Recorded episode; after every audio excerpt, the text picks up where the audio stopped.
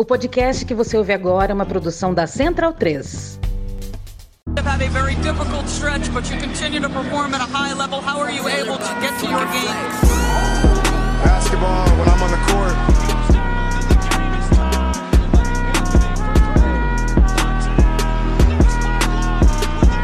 Uh, Rebecca, in the future, when you interview me, can you please take off your damn heels? He said, I'll present you, provided you let me wear your heels. We'll save that for later.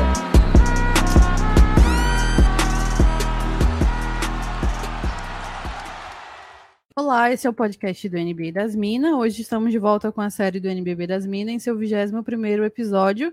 Série essa que recebemos exclusivamente atletas, membros da comissão técnica e envolvidos nas equipes do NBB, buscando dar mais visibilidade ao nosso basquete. Está no ar o NBB das Minas, eu sou a Carol e serei sua host para hoje. E lembrando que esse podcast chega até você via Central 3, está disponível no Spotify, iTunes, Castbox e pelo site da Central 3 na internet. Nos sigam nas nossas plataformas e não percam as novidades do NBA das Minas. Vocês podem acompanhar a gente pelo Twitter, arroba NBA das Minas, e pelo Instagram, arroba NBA das Minas pode. Nessas redes sociais vocês vão encontrar vários conteúdos sobre basquete, além de acompanhar a cobertura em tempo real dos jogos da NBA, do NBB, da LBF e da WNBA. E temos dois lembretes importantes, a seção do nosso cupom, você tem 5% de desconto para garantir aquela jersey que você namora há muito tempo lá no site da Monza Imports, arroba Imports Monza em todas as redes sociais, além de ter cupom de 10% de desconto na Woodse. É só colocar lá NBA das Minas que você consegue garantir vários produtos dentre caneca, camiseta, moletom ou molecom, como a Paola diz. Tudo maravilhoso. Já vou deixar ela se apresentar com o abecedário da Paola, né, Paola? Boa noite, Carol. Obrigada. Não podia deixar passar essa, né? Mas que bom que a gente está aqui de novo. A gente já tinha voltado com o LBF das Minas. Agora, depois de uns dois meses, voltamos com o NBB das Minas e com um convidado muito especial. Então, obrigada aí por apresentar também para o meu pro nosso convidado, que eu erro tudo, então fique sabendo, nosso convidado, que se eu errar bastante, faz parte, tá? Então não se assuste. Ô, Paola, não é erro, porque é, o erro depende do panorama que você está vendo. Você está criando novas formas de se expressar dentro da língua portuguesa, entendeu? É Meu diferente. Deus. Nossa senhora, Carol, muito obrigada pela romantização dos meus erros, viu? Que fofa. É diferente, é diferente. Não veja como erros. Você está criando palavras únicas suas que as pessoas vão reconhecer sendo só suas, sabe? Você vai ficar famosa por isso. Então, de nada. Bom, apresentando o nosso convidado, seja muito bem-vindo ao NB das Minas, Gustavo Santos Pereira Lima, ou Gustavinho. E para a gente começar com o pé direito, pode começar se apresentando para o pessoal e contando como nasceu o seu amor pela bolinha laranja. Boa noite, Carol. Boa noite, Paola. Obrigado aí pelo convite. O NBA das Minas é maravilhoso, né? Inclusive, já teve uma parceria com o podcast que eu faço parte ali, o de Quinta Podcast, né? O Pequeno Almoço da NBA, né? Então tiveram várias apresentações aí, Carol, Agatha, Drica, é, e foi super legal, meu, muita coisa boa ali no playoff da NBA. Eu acompanhei também, já ouvi vários episódios de vocês, legal também amplificando a voz das mulheres, também falando da NBA, né, atirando para tudo quanto é lado, isso que é importante, e com muita sabedoria, né, e, e gosto disso aí, viu, Paula, desse vocabulário aí, não tem muito certo ou errado, gosto dessas invenções também. Certo e errado é só não tomar vacina, né?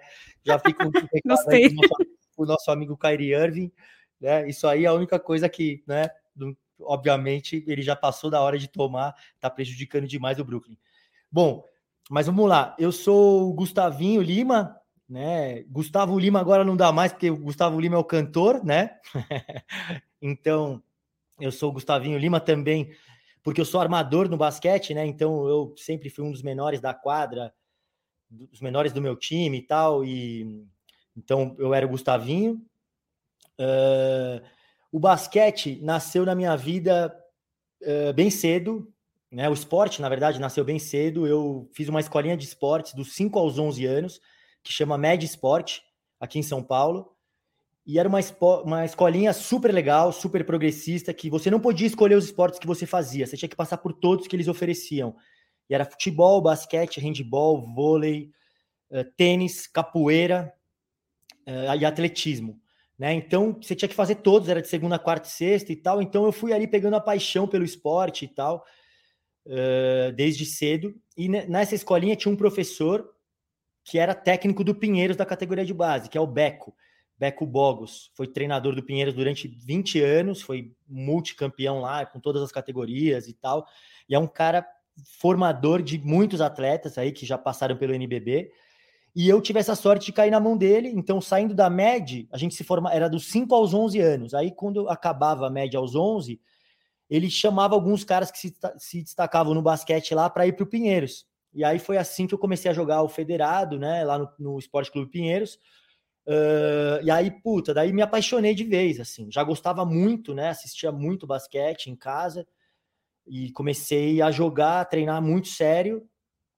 Uh, fiquei até os 19 anos, dos 11 aos 19 no Pinheiros. E quando eu tava com uns 16 anos, ali uns uh, por aí, o Marcel de Souza, lendário Marcel, que foi campeão em Indianápolis por Indianápolis por, por é, pela seleção brasileira, né? Junto com Oscar, que é a geração vitoriosa, né? E Cadum e tal, Guerrinha, é, Gerson, né? E enfim, aquele título histórico do Brasil. Ele era o técnico do Pinheiros. E eu, cara, eu jogava basquete o dia inteiro, assim, literalmente. E sempre à noite eu sentava para assistir o treino do profissional. E aí, um belo de um dia, assim, assisti durante muitos treinos, e aí um belo de um dia ele olhou para mim, um, um, se machucou, o outro torceu o pé, o outro tava com dor de barriga, não sei o quê. E aí não tinha 10 para treinar. E aí ele me olha para mim e fala: "Quer treinar?" Aí eu falei: "Pô, né, ele via, me via ali com aquela cara de cachorro olhando pro frango de padaria, né, girando ali, babando, querendo, querendo uma oportunidade, e aí me chamou. E aí eu, pô, dei, dei a vida, dei o sangue ali e comecei a, a. E aí ele me começou a me falar: Ó, agora, a partir de agora, você vai vir todo o treino. E eu voltei para casa super animado. Falei, mãe, você não acredita? Consegui treinar profissional, não sei o que, não sei o que. Amanhã ele tem treino às 11. Ela, imagina, e a escola? que colégio? Vai faltar no colégio? Falei, não, mãe, é só amanhã, não sei o que e tal. E aí eu faltei no dia seguinte na aula. Saí mais cedo, na verdade. Fui pro treino tal, tal, tal. Aí eu não pude. Aí minha mãe falou: Ó, você vai ter que acabar o colegial, não inventa moda. Né? Acho que eu tava no segundo colegial, assim mas você pode ir nos treinos à noite. Aí eu comecei a treinar com o profissional à noite e tal, e naquela época eu fui assim, acho que eu era o primeiro, era o mais novo assim do Brasil a estar tá inscrito no campeonato profissional. Então, pô, gratidão eterna ao Marcel e a todo mundo que estava no time ali que me ajudaram demais. Né? Acho que assim, tipo, tem muitas pessoas que jogam basquete super bom, né, e são super dedicados, mas não tem essa pessoa que impulsiona, né, e que acolhe, né? Então, um beijão pro Marcel aí, que é um monstro, além de jogador, é uma baita de uma pessoa. Né? Pai da Gabi, né? Do Chua também, que é maravilhosa, sensacional, uma mulher incrível. Uh, enfim, e aí eu trilhei minha carreira de profissional ali, fiquei 17 anos no, no NBB, uh, joguei por alguns times, aí joguei pelo Pinheiros, depois joguei um ano em Joinville, voltei para o Pinheiros, fiquei bastante tempo no Pinheiros, fui para Mogi, onde eu considero que foi minha melhor fase da minha carreira ali, a gente foi vice-campeão sul-americano, foi campeão da Supercopa Brasil, foi é, chegou na semifinal do, do NBB, jogando contra o Flamengo, perdemos na última bola ali numa bolaça, aquele time que talvez possivelmente é o maior time da história ali, era lá Provito, Marquinhos, Marcelinho, Olivinha, Herman, Meince, é, GG, tipo, acho que, na minha opinião, é o melhor time da história do NBB, esse time, a gente perdeu na última bola dos caras, então, tipo, sensacional, né? Uh, e daí depois fui para Caxias do Sul, onde foi maravilhoso também. Fui para basquete cearense, uma experiência super interessante da minha vida. E depois terminei minha carreira no Corinthians, é, onde foi também super interessante pelo fato de eu ser corintiano no futebol e daí vestir minha camisa do time de coração. Assim, foi bem impactante, foi bem legal. Né, foi realmente emocionante ali ter a Fiel gritando meu nome e, e apoiando o nosso time. A gente foi campeão da Liga Ouro. O Corinthians estava muitos anos sem ter time e aí voltou para é, a elite do basquete ali, né? Como foi, entrou no NBB depois de 22 anos sem ter time. Então a gente foi o responsável ali e pô, eu tenho uma, um carinho enorme por esse período, né? Eu também fui o primeiro a ser convidado ali para fazer parte do time. Bruno Saviani, que era o treinador que me convidou, então que é um ótimo treinador, foi assistente da seleção brasileira durante muitos anos, foi técnico de Brasília, é, campeão sul-americano, baita de um, de um cara, gente boa.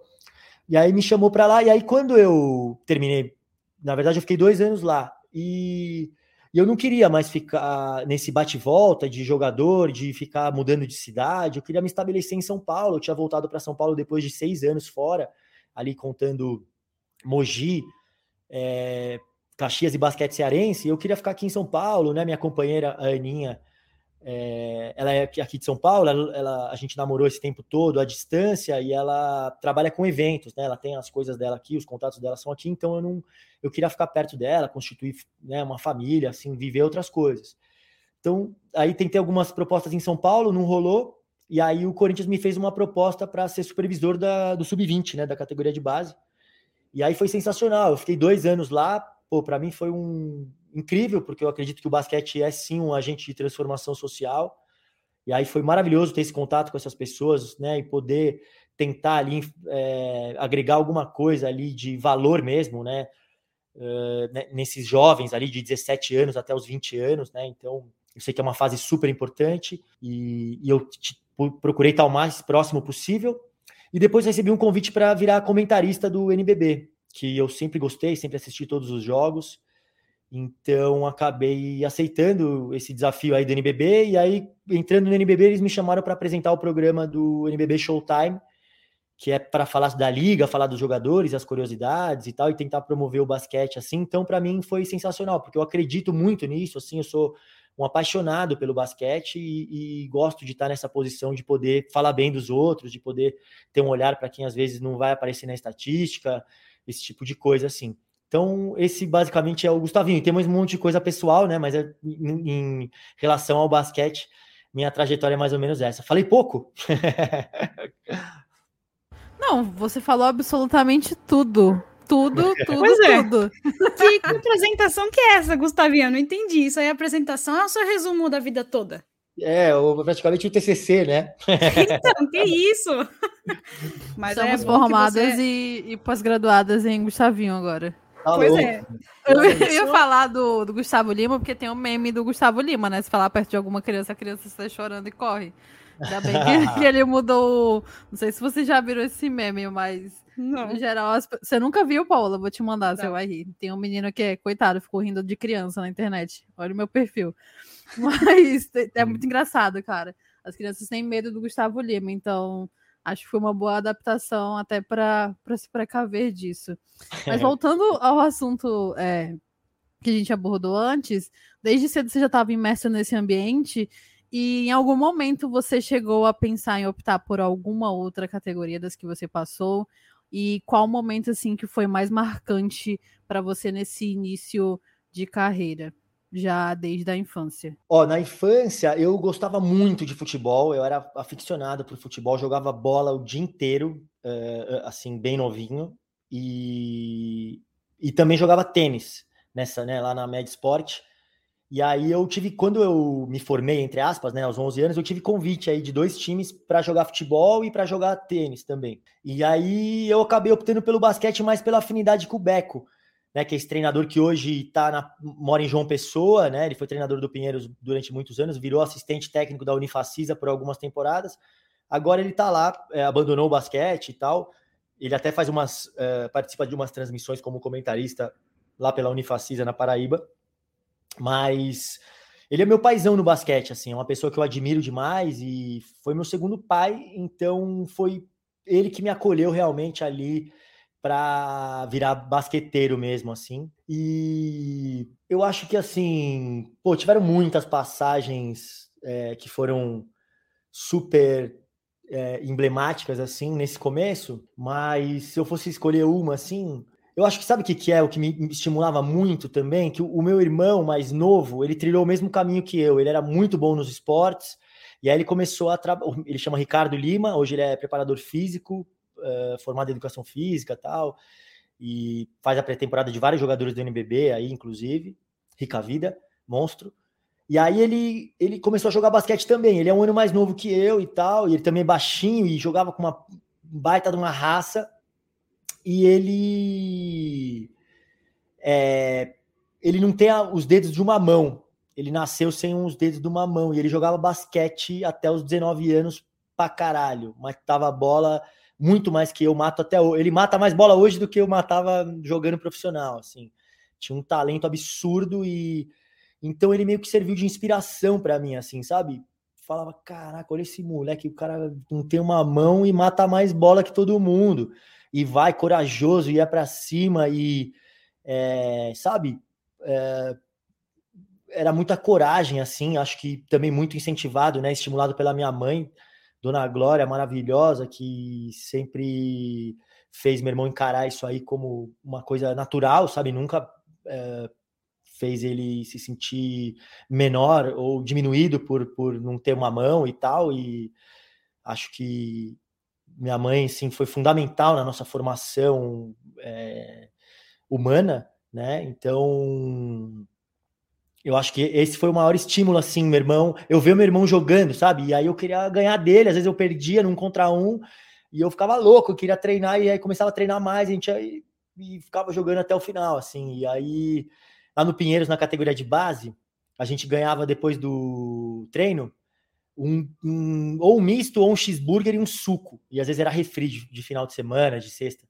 E aí acabava, ficava todo mundo apostando os cheeseburger e as, os mistos num contra um. E tinha dia que eu saía com cinco, seis mistos, tinha dia que eu saía sem nada. E o, o maior embate era eu e meu irmão, porque ele matava muita bola e tal. Então foi um cara que me fez ser melhor, assim, também, sabe? E aí depois que ele não virou profissional, um cara que sempre me ajudou e é, né, virou preparador físico, cuidava também da minha parte física na, no extra no na é, é, pré-temporada e, e tudo mais. Gustavinho, uma pergunta. Você é vidente? Por quê? você tá. Tudo que a gente vai falar logo depois você fala antes, não é possível. Você tá com lendo o que a gente tá escrevendo aqui. Só pode ser. Com ponto, tá com ponto. Tá com ponto, pô. Assim que é bom, né? Sintonia boa. Imagina se, a gente tivesse, imagina se a gente estivesse num bar agora, fazendo um brinde, olho no olho, tomando uma gelada aí, só, só isso, só assim pra ficar melhor. Bom, então, agora que a gente sabe que você é um vidente, a segunda pergunta é de tênis. Porque aí você falou tênis, e aí eu preciso falar com você de tênis, porque eu amo tênis. Então, eu gostaria de perguntar para você. Primeiro, você tem algum tenista que você gosta, assim? Espero que sim, que seja uma resposta legal. Fala que legal aí. que você gosta de tênis, Paola. Eu acho que tipo, a maior de todas é a Serena, né? Pô, que ela joga de tênis e que ela, o que ela a representatividade dela, né?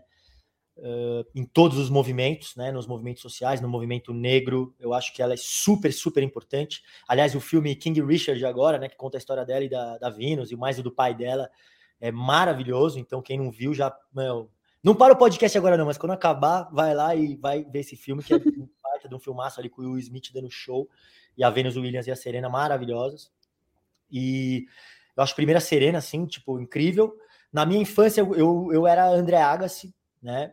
Eu, meu, eu me inspirava muito no Agassi, assim, eu acho que ele é também um cara super raça, assim, um cara que, né, é, e também transgressor, assim, sabe? Eu, eu não gosto dessa parte careta do esporte, né? Eu, eu levei muito tempo para convencer os caras que eu podia usar barba e cabelo comprido, sabe? Nos anos 90, isso era tipo, ah, você é hippie, você é roqueiro, é, você é maconheiro, você, tipo, pô, não, irmão, eu só, é o meu estilo, Tipo, você acha que eu, deveria usar o cabelo raspado e, é, e sabe, e usar a camiseta do Jordan? Tipo, se eu usar uma, se eu usar um tênis de skate, eu, eu não gosto de basquete, sabe? Então eu tive que lutar muito com isso, assim, sabe? E, e o, o Agassi era um cara que era isso, era um baita um dos melhores do mundo, e aí aparecia lá de cabelo comprido, de roupa colorida, tal, né? Aí dos brasileiros eu adorava o, o, o Merigene, né? Que era uhum. muita raça, o cara saia pintado de saibro no chão. Hoje é um, para mim, é o melhor comentarista de esporte que existe, é o Meligene, porque ele não entrou naquela tecnice, assim, sabe? O cara não quer ser técnico, ele é, meu, ele é super educado e tal, manja do esporte, estu, estudioso, mas é um cara que põe o coração, assim como ele botava na quadra nos comentários. Então, para mim, ele é o melhor. E adorava ele ver ele em quadra. O Guga, pô, com, usei roupa do Guga, meu tinha aquelas roupas coloridas lá, amarela e azul dele, amava, ia jogar fantasiado de Guga. E, e, e agora, mais atualmente, o Nadal, né, meu? O Nadal é Sentiu, hein, Paola? Sentiu, Paola.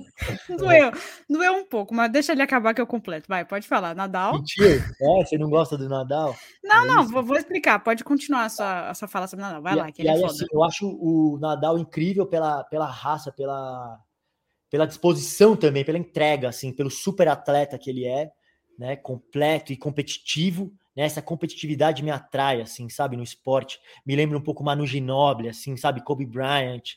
Eu, eu, eu, vejo esses caras, assim, quando eu assisto o Nadal jogar. E o Federer, né, um gentleman, sou fã dele. E o, Ah, tá. o- e o Ju- não, Amém. gentleman, pô, talvez tá aí os, os dois maiores. E o Djokovic, ele é, ele é monstro, ele é craque, mas não dá para falar do negacionista, né? O negacionista é. não merece holofote. Aí você acabou com chave de ouro, porque eu ia falar assim, se você falasse do Djokovic, ia ficar em desespero, né? Porque ele é craque, mas não dá pra falar, né? Tipo o Kyrie, um craque em quadra, mas, né, acaba sendo, como fala, deixado de lado pelo que ele faz fora. Mas não, eu amo, eu amo o Nadal também, aprendi muito a admirar ele, então gostei de todas as suas respostas. Você vem muito preparado, né? É porque você é podcasteiro também, é por isso, Carol. Ele é podcaster. Podcasteiro, eu amei. Podcasteiro é Podcasteiro, demais. podcasteiro é Gostou? melhor do que podcasters, eu acho. É, mais gosto brasileiro, né? É, então, é igual o pessoal falando burnout, né? Publicitário. É piripaquinho. Tem um piripaque e tal. O, o português é muito melhor, cara. É, eu acho também. piripaque. Porque podcaster, podcasteiro parece que é podcaster com festeiro, uma coisa mais bonita, alegre. Então, É. mais brasileiro, né, Paola? Exato, adoro. Então, Eu ótimas respostas. senti, inclusive, o seu, o seu piripaque aí, enquanto ele falava do Nadal e não chegava nunca o Federer. Eu senti que você tava, assim, nervosa já por dentro. Tava. Tava, toda hora ele falava, um falava, ih, acabou, não vai falar mais. É porque assim, Gustavinho, eu vou te falar. Os É. meus dois maiores ídolos são o LeBron James e o Federer. Eu tirei uma foto com o Federer quando ele veio em São Paulo, quase Uau. desmaiei. E assim, amo demais os dois homens. Então, se falar deles ou falar mal, aí é complicado. Então, quando a Carol fala do Demais. LeBron, por exemplo, quero cancelar ela, entende? É, eu, eu, eu concordo com você. Eu acho que não dá para falar mal de- desses dois caras, sabe?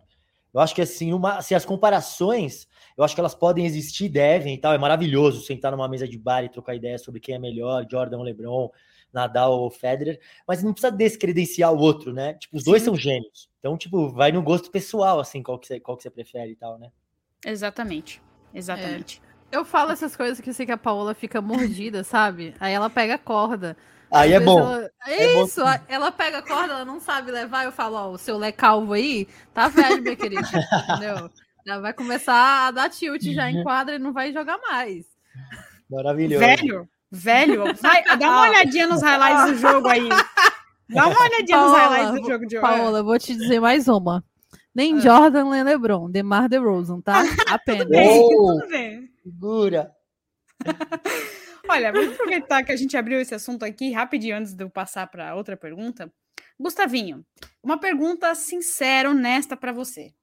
Quando o Curry quebrou o recorde ali das bolas de três pontos, ele estava jogando lá no Madison Square Garden contra o Knicks, e aí pararam o jogo, né? O Steve Kerr pediu tempo, pararam o jogo, fizeram maior festa, não só lá no jogo, mas no Twitter e tudo. Semana passada, o senhor LeBron James quebrou o recorde do Carinha Abdul-Jabbar e foi Antes dele falar, eu vou falar, tá? Porque isso é uma Não. palhaçada, tá, senhora? Deixa de Não. ser palhaça. Isso aqui não existe. Isso aqui é Woman's Interrupting, Carol. Sai pra lá, deixa eu acabar minha, minha fala aqui. Eu até me perdi. Não aconteceu nada, Gustavinho. Foi como se não tivesse acontecido nada. Eu fiquei muito chateada. Olha o recorde que ele quebrou. Eu Pode também falar, acho. Não é? Quer falar, Carol, deixa a Carol falar primeiro que ela pediu. Vai. Paola, isso foi um amontoado para juntarem playoff irregular para chamar a atenção para esse rapaz. Porque a equipe dele está um lixo, Paola. No dia que Eu ele que- bater isso oficialmente, Paola, sem essa palhaçada de juntar playoff e temporada regular, como fizeram com o Curry, Curry antes também, aí tudo bem, Paola. Agora isso aí foi um amontoadinho, Paola, para ele ir Meu para os Deus, holofotes, que tá difícil a situação Ai, do Lakewood. Tá vendo, Gustavinho? Tá difícil lidar com a Carol. Fala aí, Gustavinho. Pode, pode Nossa. responder, por favor. Demais. Meu, eu sou totalmente a favor disso. Eu acho que tem que reverenciar todo mundo, sabe? Quem tá marca... fazendo marcas históricas e tal, sabe? A gente tem que lembrar dos caras que trilharam o caminho né, no esporte, assim, sabe? Eu, eu adoro esse tipo de homenagem e concordo com você. Foi lindo no Madison. Tipo, aquela, aquela foto do Curry metendo bola de três e aí atrás tá o Ray Allen e o Red Miller na- no mesmo clique ali, tipo, o primeiro e o segundo, né, sendo ultrapassados ali, sabe? E, e comemorando a bola do Curry, né? Então passando o bastão aí para a nova geração. Foi incrível, tipo, mais emblemático impossível ser no Madison Square Garden ali com o Spike Lee ali na beira da quadra. E aí o, o- teve um lance, né? O Draymond Green que pede o tempo, né? Que meio que obriga os caras a parar o jogo e tal. E aí entra essa comemoração e eu acho maravilhoso. Eu já tinha feito uma menor, assim, outro dia aqui no NBB, o Arthur, jogador de Brasília, eu tava, na, eu tava comentando esse jogo, e ele fez 5 mil pontos, né? O cara que jogou todas as edições do NBB, tricampeão do NBB e tal, por Brasília, e aí o cara faz 5 mil pontos, sabe? E, tipo, e, e meio que passa desapercebido, sabe? Eu fiz um carnaval lá, eu falei, caraca, pra mim tinha que ter parado esse jogo, os caras entrar na quadra, das, comemorar aí, dar 5 mil pontos. Imagina o Lebron, pô, o cara quebrou o recorde do Karim, meu, sabe? Para o jogo, Sim. desce a camiseta do teto, né, e tal, e fala, tipo, eu acho que tinha que fazer tudo. Pega o cara no, bra... no colo, dá a volta olímpica, eu acho que ele merece tudo e muito mais, meu. Desculpa, muito Carol. É, desculpa. Não, vou, vou, vou trazer mais um dado. Você não. viu que depois que o Curry fez isso, ele nunca mais fez nada na liga, né? Você quer que isso aconteça com o LeBron? Ele bateu é a marca e o rapaz tá esquecido aí, Paola. Tá é difícil a situação dele. Você quer que aconteça isso com o LeBron? Não, aí você Ele trouxe um ponto. Inclusive, é... Gustavinho, a Carol, ela trouxe uma tese que, na verdade, se tornou um fato comprovado, que o melhor Curry não é o, o Stephen, é o Seth. Então, a Carol acertou nessa, não é Carol. É, o é Setinho é... A Paola, a Paola é poliglota, ela, ela tem um sotaque bem melhor do que eu, mas eu chamo ele de Setinho, de sete mesmo. O sétimo é o melhor Curry. Inclusive, foi só ele chegar no Nets. O que, que aconteceu com o Nets, Paola? Venceu. O Nets despontou, surgiu campeão do leste. Desculpa, Carol, brincadeira. Não, calma, calma, menos. Mas foi só Não, ele chegar lá no Brooklyn Nets e começou a vencer. Tava 12 jogos com derrota seguida. Chegou o maior Curry, venceu, entendeu? É um fato. Contra fatos não há argumentos. Isso é verdade. Só não podemos esquecer que foi ontem contra o Knicks, né? Aí já, já é uma outra história. né? Não, mas aí. esse jogo contra o Nets, eu não lembro contra, com quem foi. Foi contra o Kings, se eu não me engano. Foi o primeiro jogo dele. Foi contra o Sacramento Kings. Que eles é, venceram. Acho que foi. É verdade. Aí teve ontem contra o Knicks. Bom, agora que a gente fechou essa parêntese toda, e muito obrigada, Gustavinho, por apoiar, porque eu fiquei indignada no sábado passado. Inclusive, eu, machu... eu machuquei meu pé. Eu machuquei meu pé torcendo, porque eu bati ali no sofá, né? Só para contar. Mas você estava falando do seu irmão, e é muito especial porque todo mundo precisa de um referencial, de um modelo na vida, né? Para guiar não só assim enquanto é, trajetória de atleta, mas enquanto pessoa mesmo. E aí você estava falando que seu irmão também jogou basquete, entrou no Pinheiro, que ele até remessa melhor do que você. E aí, como você disse, ele não tem os dedos da mão. Então, eu queria que você contasse um pouquinho como é que foi assim é, essa relação entre vocês, assim, os dois, desde o início, nesse ambiente, você falou que vocês disputavam ali, é, como é que você falou? Misto quente, refri, não sei o que mais. E hoje em dia, como é que é a relação de vocês? Ele agora, né, continua como preparador no NBB? Como é que é a relação de vocês? Se ele também, não sei, se sente, de certa forma, realizado com aquilo que ele conquistou? Conta um pouquinho mais como é que é a relação do seu irmão, que eu acho que é, é muito incrível essa parte. Meu, é demais mesmo. A relação, a gente é super, super próximo. E assim, uh, meus pais se separaram muito cedo. A gente tinha, eu tinha 5 para 6 anos por aí, meu irmão tinha então por aí 4 para 5. É um ano e meio mais novo, ele é. E e aí, meu pai, pô, gente boa demais e tal, mas pô, quem realmente criou a gente foi minha mãe, né? Assim que estava no dia a dia e tal. Então, ela, pô, trabalhava demais, pô, saía cedo para trabalhar, e então ela, pô, estimulou a gente muito a cuidar um do outro, assim, sabe? É, óbvio, a gente é super privilegiado e é, pô, teve, pôde, pôde fazer escolinha de esporte, sabe? Estudava em colégios bons. É, claro, reconheço tudo isso, né? Esse privilégio que são poucas pessoas que têm e tal. É, mas minha mãe estimulou muito o, o, convívio entre a gente, sabe? E reconhecer as boas coisas que um fazia e que o outro fazia, sabe? E, então isso gerou muita empatia na gente, entre nós e em, em relação aos outros, assim.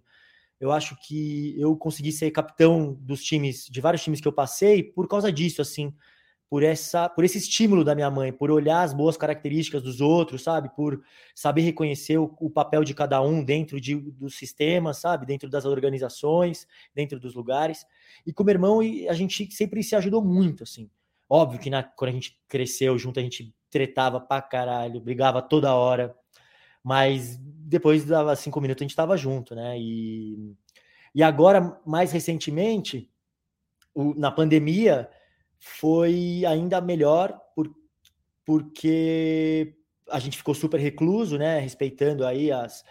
É, os direcionamentos da Organização Mundial da Saúde, ficando em casa, né, e tal, limitando os contatos, né, durante muito, muito tempo, evitando sair de casa. E meu irmão mora no mesmo prédio que eu. Então, pô, é, é, ele estava no meu núcleo de convívio, então a gente se via toda hora e tal, e tal, e tal. E tem uma tabelinha de basquete aqui no meu prédio, embaixo. Então a gente, pô, descia todo dia para jogar basquete e fazer exercício e conversar. E à noite se reunia para trocar uma ideia, tomar um vinho e é, assistir um filme. Né? Então, pô, foi, foi muito, muito legal, foi muito importante e acho que é um porto seguro, assim, né? Você ter uma pessoa em que você confia e é, em que pode se abrir, em que pode trocar as coisas, eu acho que faz toda a diferença, assim, e para mim é muito significativo.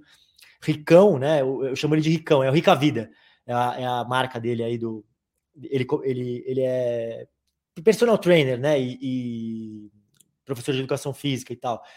É, hoje ele já não está trabalhando mais com basquete, ele cuida só da, da, da pré-temporada de alguns jogadores do NBB e tal, mas é apaixonado por basquete e tal, então a gente conversa muito, assiste os jogos da NBA juntos também, assim, isso facilitou muito e, e então dividir as paixões assim também, ele também cresceu jogando, é, adorando basquete e, então isso aproxima a gente, óbvio que tem muita zoeira, muita, muita zoeira um com o outro, e isso é óbvio, né? Se você não puder zoar seu irmão, você vai zoar quem, né? Isso é muito verdade. Desculpa te interromper, Carol, que é muito verdade, Gustavinho. É muito bom zoar o irmão, nada igual. Por isso que eu te zoo, Paula, porque eu sou filha única. Aí eu não tenho como zoar ninguém. Sou uma pessoa solitária, entendeu? Ah, tá explicado. Mentira, eu adoro ser filha única, gente, sério. Eu, se eu tivesse uhum. irmão, acho que eu mataria meu irmão. É, é, que você não tem irmão, por isso você fala isso. Mas que bom que você gosta de filha única, né, Gustavinho? Ver o bom dos dois mundos. Então, quando eu era criança, eu sentia muita falta, sabe? Porque eu sempre fui uma criança que brincou só, entendeu? E meio que eu acabei me adaptando a momento terapia. Eu acabei me adaptando a isso, sabe? A essa individualidade. Então, boa parte assim da minha adolescência eu fui uma pessoa bem individualista, sabe? Até pelo núcleo que, que eu cresci mesmo. Hoje eu sou mais de boa, assim. Mas assim, tem um lado bom porque quando eu acredito, né? Não sei porque eu não tenho irmão, mas você tem muito esse apego emocional, né? Não que isso seja ruim, mas você tem muito esse apego com o irmão e tal, etc. Eu já sou mais, sei lá, estranha. mais, mais, assim, mais só, sabe? Isso, Sim. mais só, sabe? É, tem um lado bom e tem um lado ruim. Claro, só uma provocação para você, Carol. Será que por isso, assim, que você falou que cresceu mais, é, mais solitária, foi filha única, será que é por isso que você prefere o Jordan ao LeBron? Não, eu prefiro, não, eu prefiro o Demar. Eu prefiro o Demar, não prefiro o Jordan. É. O Demar é por cima dos dois. Hum. Mas assim, é, nessa discussão de quem foi melhor e tal, eu não tenho uma opinião. Tá, eu tenho, eu acho melhor, eu prefiro o Jordan. Mas Ixi. eu acho que a gente tem vários pontos para discutir isso para poder chegar a, a, essa decisão, sabe? Era, é uma conversa bem complexa para ser feita em uma mesa de bar, não, não agora, eu acho. Porque aí vão levantar vários pontos e a Paola vai se estressar, entendeu? Aí eu quero ver a Paola xingando, e aí a gente vai, vai chegar num, numa discussão legal. O que, que você acha, Gustavinho, Paola? Eu não sei se você entendeu, mas a Carol deu a deixa para você convidar a gente, porque a senhorita aqui, Carol, está vindo para São Paulo. Então ela está dando a deixa para a gente se reunir e discutir quem é o melhor e por que, que é o LeBron James. Ah, tá marcado, tá marcado. Vocês já são minhas convidadas aqui em São Paulo, meu. Vamos sair, trocar ideia, debater todo o basquetebol, resolver o basquetebol do mundo, consertar ele e, e, saber quem é o melhor, Jordan ou LeBron. Difícil, hein? Precisa dos três encontros para isso, pelo menos. não, a Paola não vai ceder, né? Então já tenho que preparar meus argumentos. Inclusive, é difícil discutir com a Paola porque ela é advogada. Então, ela é uma pessoa estudada para defender o seu cliente, né? Que no caso vai ser o LeBron James. Amei. Mas é o super top. Já, já combinamos quando a Carol, quando a Carol vier para São Paulo. Agora não vou falar mais do LeBron, pode seguir, Carol. Então, como se falou no começo, foram 17 anos como atleta profissional e ao longo da sua carreira defendeu clubes como Pinheiro, Mogi Caxias, o basquete cearense e por último o Corinthians. Em Mogi você atuou entre 2011 e 2015 e se tornou um dos grandes ídolos dos torcedores, sendo peça fundamental no retorno do Mogi Elite do basquete com o título da Supercopa do Brasil em 2012, também na histórica classificação para as semifinais do NBB em 2014, além de ter sido vice-campeão sul-americano no mesmo ano. Você chegou ao Corinthians no fim de 2017, o primeiro nome contratado no projeto de retomada das atividades profissionais depois de 23 anos, e também foi essencial na volta da equipe à elite do basquete brasileiro. Como capitão do Timão, você foi campeão da Liga Ouro em 2018, chegou às quartas do NBB em 2019. É, a pergunta é quando você repensa nesses 17 anos, qual é o primeiro sentimento que te vem à cabeça, se tem algum arrependimento? Vou deixar você responder essa, que depois a gente tem uma mais um pouco mais profunda, assim, para a gente discutir um pouco sobre o basquete brasileiro. Boa. Puta, é maravilhoso lembrar tudo isso, assim. Eu, quando me vem na cabeça, me vem, meu, muita alegria. Eu fiz muitos amigos, assim. Eu acho que o esporte, ele abre muitas portas, sabe? Eu... É isso, eu morei em várias cidades, eu conheci a cultura de lugares totalmente diferentes.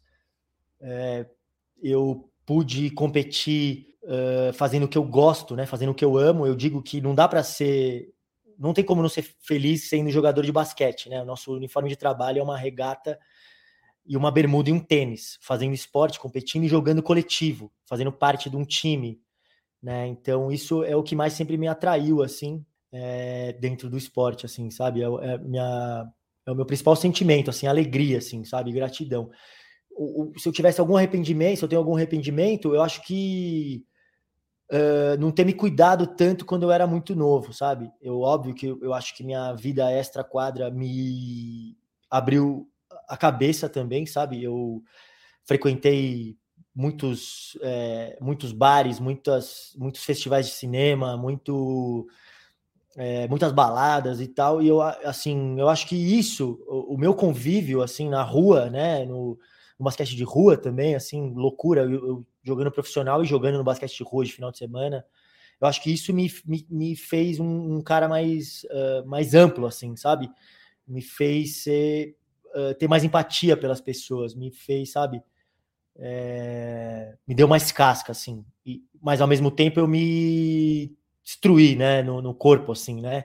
Eu dormia muito pouco, eu tomava muita cerveja, eu adorava a boemia, assim, sabe? Eu, eu curtia sentar numa mesa de bar e trocar ideia até tarde e tal.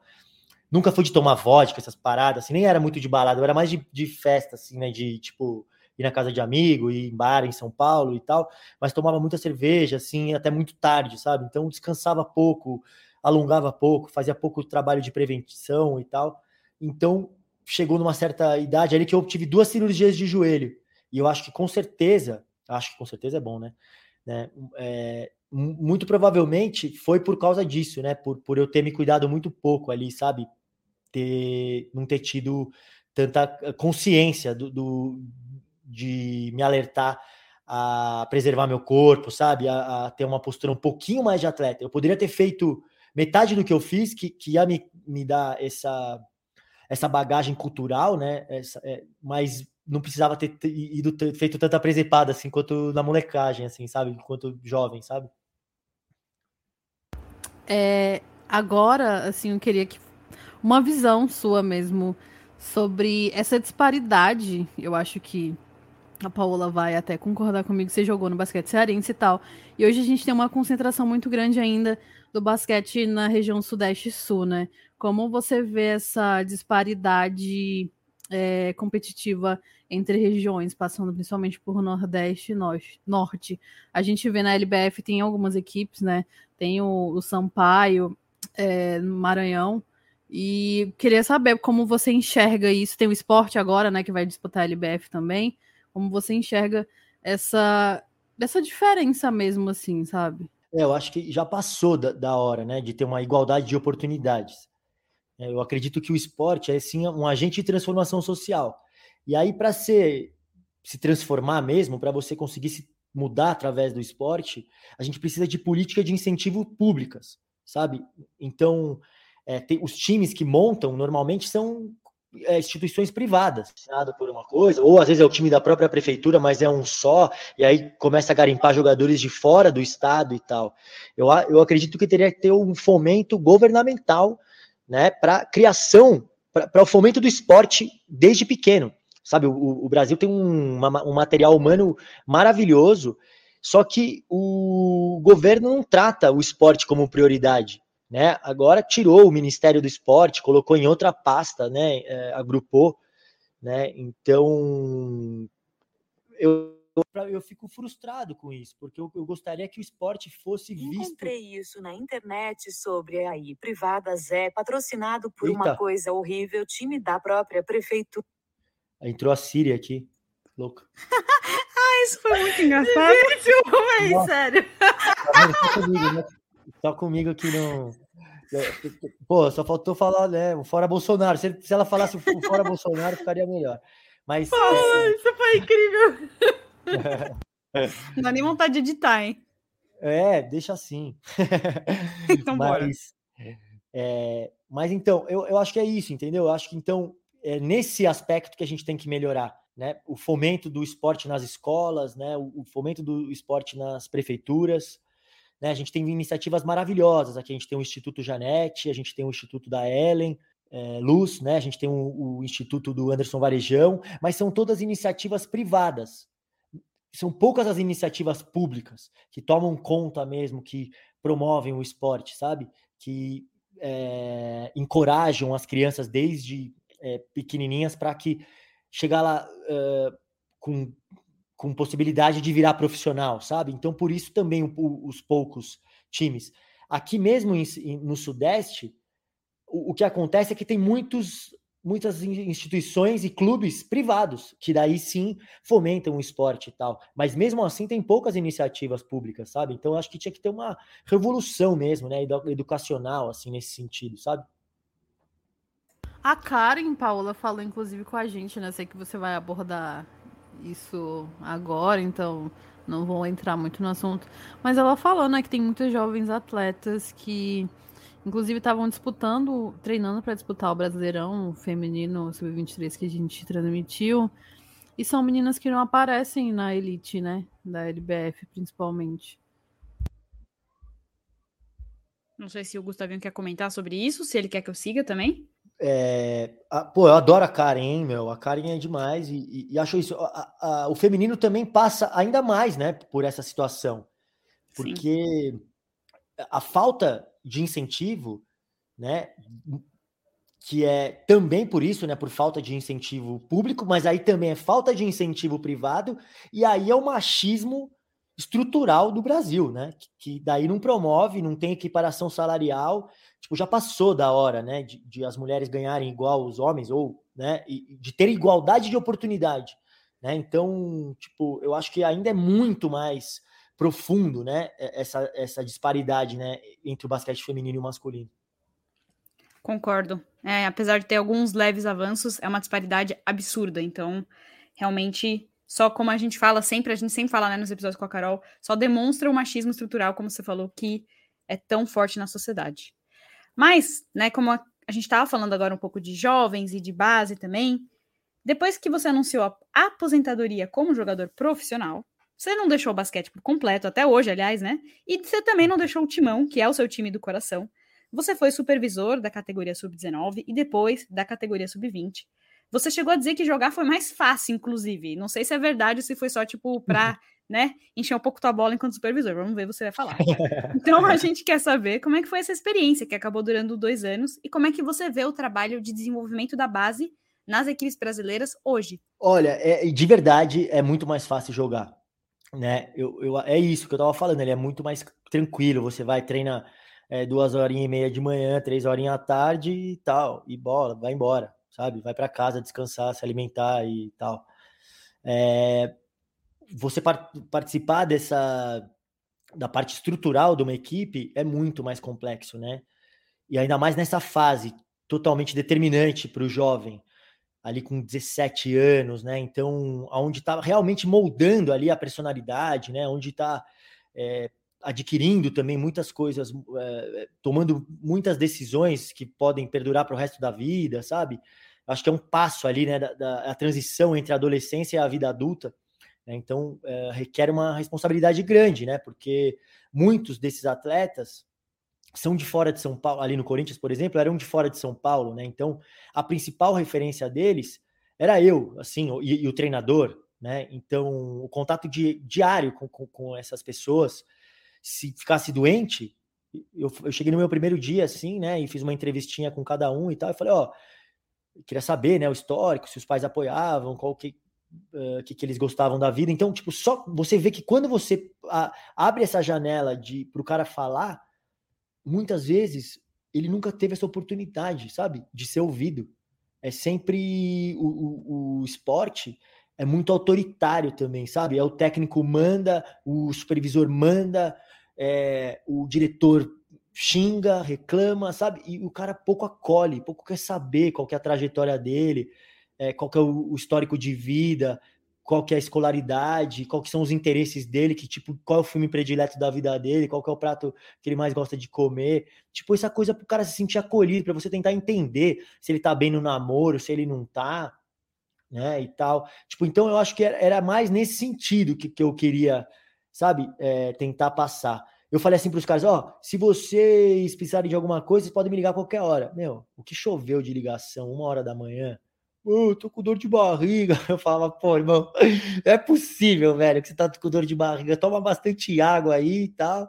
Tipo, mas de vez, mas eu tive que sair aqui. Eu, eu moro, eu moro bem longe do, do Corinthians e eu fui, tipo, minha esposa aqui, a Aninha, falava, amor, vai lá, vai lá, meu. Eu falava, amor, não é possível. Eu vou... Não, você tem que ir lá, vai lá, vai lá. E eu levantava e ia lá visitar os moleques, pegar os caras, levar em pronto-socorro, em pronto-atendimento e tal, para ver se estava tudo bem com os meninos. Mas para mim era, era maravilhoso, sabe? Porque eu era isso, eu queria ser, pô, eu queria estar do lado dos caras, eu queria dar para eles o que eu não tive assim como estrutura de clube. Eu tive com a minha mãe, que, que foi a maior incentivadora da minha carreira e teve do meu lado o tempo inteiro, dia após dia. É, e aí então eu falava, cara, o cara tá sem a mãe aqui, o cara tá sem o pai, o cara tá. Não tem ninguém, tá ligando para. Você acha que ele queria ligar para mim também a uma hora da manhã? Né? Então é, é mais nesse. E aí eu, o que, que eu achava legal assim?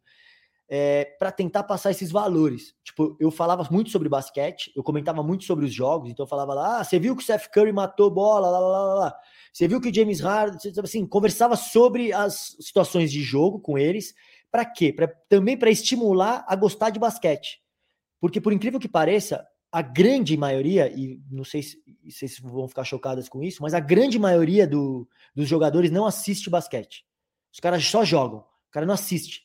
Vai passar o jogo, o cara não sabe, não viu, não, não sabe? É, é, inacreditável, mas os caras não veem basquete. Fico louco. Ficam no TikTok, ficam no Instagram, ficam no não sei aonde, vão sair, vão fazer, vão para todas as festas do mundo, mas num basquete que é bom, zero sabe? E eu queria mostrar para eles que quando eles estavam assistindo o basquete, eles, era uma forma de estudo. Tipo, mano, você, é, você gosta de estudar? Ah, não sou o maior fã. Então, tudo bem. Você gosta de, assim, gosta de basquete? Gosto. Então, você vai estudar. Vou te ensinar que você assistiu o basquete, você está estudando. Você está vendo as tendências, como é que os jogadores estão reagindo dentro de quadra, que cada um faz em cada momento. Isso. E aí, a outra coisa que acho que era o, o principal era assim: tipo, eu falei, ó, eu não tô. Pra mim não importa quem vai virar jogador aqui. De verdade. Eu queria que todos virassem. Mas eu sei que o funil é muito estreito para virar profissional ali do juvenil para o profissional. Então, o que eu quero é que vocês carreguem os valores que o esporte traz.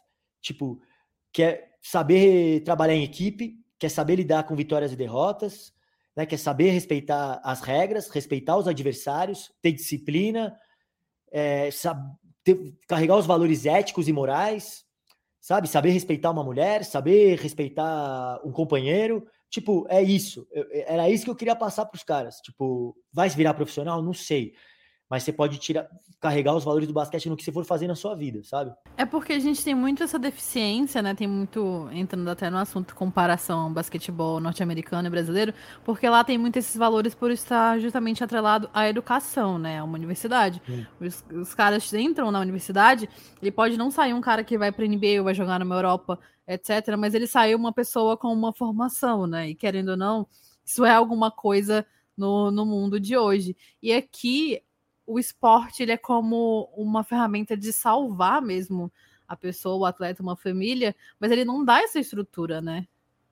Exatamente. Eu acho que você está completamente certa. O, essa parte de estar tá atrelado à universidade né, e, a, e às escolas faz toda a diferença, né? Porque você tem que, ao mesmo é isso, tá, tá inserido na grade curricular. Então faz parte, o esporte é uma matéria, né? Então carrega junto ali também e, estimula, e acaba estimulando os dois, né? Porque você tem que ser um bom aluno para poder treinar e tal. Então eu acho que é, uma, é um casamento perfeito, assim. Acho que é o, é, é o sistema ideal, assim, né? Esse universitário americano, assim. Coach Carter que o diga, né? É, maravilhoso. É, bom, você ficou marcado como um jogador que se entregava bastante dentro de quadra e fora dela se destacava pela autenticidade e caráter. Você sempre afirmou que queria ser lembrado por muito mais do que apenas carreira de atleta. A gente sabe que hoje os atletas têm um papel essencial enquanto porta-vozes de causas extremamente importantes para a sociedade. Falamos até do Kyrie Irving, né? O nome que não. O nome dele tá quase igual ao do Voldemort, é um cara que não deve ser nomeado.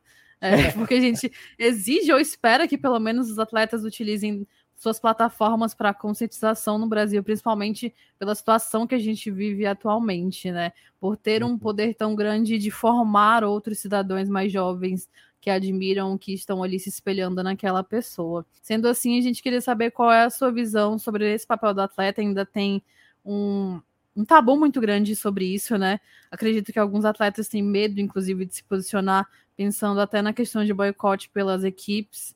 É, o Brasil ainda é um país que não aceita muito bem esses posicionamentos, né?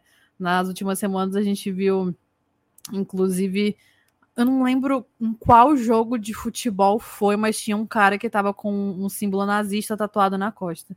Não lembro qual equipe que foi. Mas isso aconteceu e não aconteceu nada com a pessoa. A pessoa não foi presa, nada, sabe? É, é uma parada, Absurdo. assim, surreal, absurda. Eu queria saber o que, que você vê disso, assim, desse, dessa falta de posicionamento. E quando ele acontece, nos casos do jogador... Ele era do Brusque, né, se eu não me engano, que ele se posicionou e ainda veio contra ele o que aconteceu, o ato racista que aconteceu com ele. Uhum. É, Carol, é, eu acho que essa é uma pauta super delicada eu acho que uh, eu gostaria que os, que os atletas se posicionassem mais. Mas, ao mesmo tempo, eu não gosto de ficar cobrando posicionamento, porque eu tive um, um histórico de vida que me propiciou isso. Né? Eu, eu, como eu te, vou falar de novo, eu sou super privilegiado, né? tive uma educação sensacional e principalmente dentro de casa. Minha mãe estimulava a conversação, né? Estimulava a troca de ideias. Então, eu aprendi que a gente tem que sim, né, lutar pelo coletivo, lutar pelas ideias democráticas, principalmente agora, né, num governo super autoritário em que, a gente está vivendo, em, em, que discussões são abertas sem com certo e errado, né? Então, tipo, tá todo mundo com opinião sobre a vacina, né? Pô, eu não tenho opinião sobre a vacina. Eu, eu, eu a un... minha única opinião sobre a vacina é que ela demorou para chegar muito, né? E que eu queria ter e que muitas pessoas morreram porque não teve vacina, sabe? Essa é a minha opinião. Então, acho que assim, é... então, o que, que eu acho do posicionamento?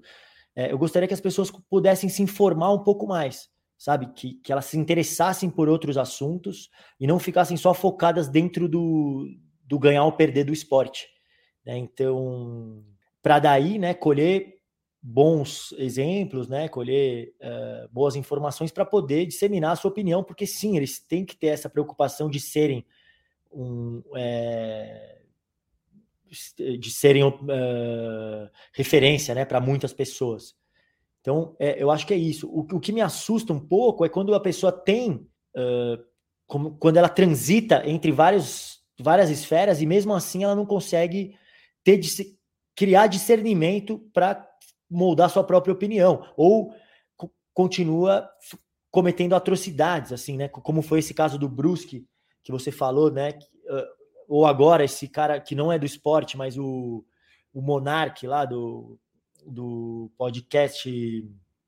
Como é que chama lá o podcast mesmo? Acho que, que é Flow. É, Flow. Né? Tipo, por exemplo, esse cara, ele teve que ele teve 571 entrevistas que, que saíram do ar depois que ele falou aquela atrocidade. Tipo, mano, você tá mexendo num buraco muito pesado, sabe? Você tá mexendo é, num dos maiores, numa, uma das maiores atrocidades da humanidade, né? Que, que é o nazismo, né? Que, e e assim, você teve acesso à informação, você entrevistou muitas pessoas legais, você teve que estudar para fazer essa. Quer dizer, espero que você tenha estudado para fazer a pauta com essas pessoas, e mesmo assim você continua achando que, pô, ah, o cara é. Ah, para mim tudo bem, o cara não gostar de judeu. Que isso, irmão? Você tá louco? Sério? Jura mesmo, velho? Que você acha que essa é a sua opinião?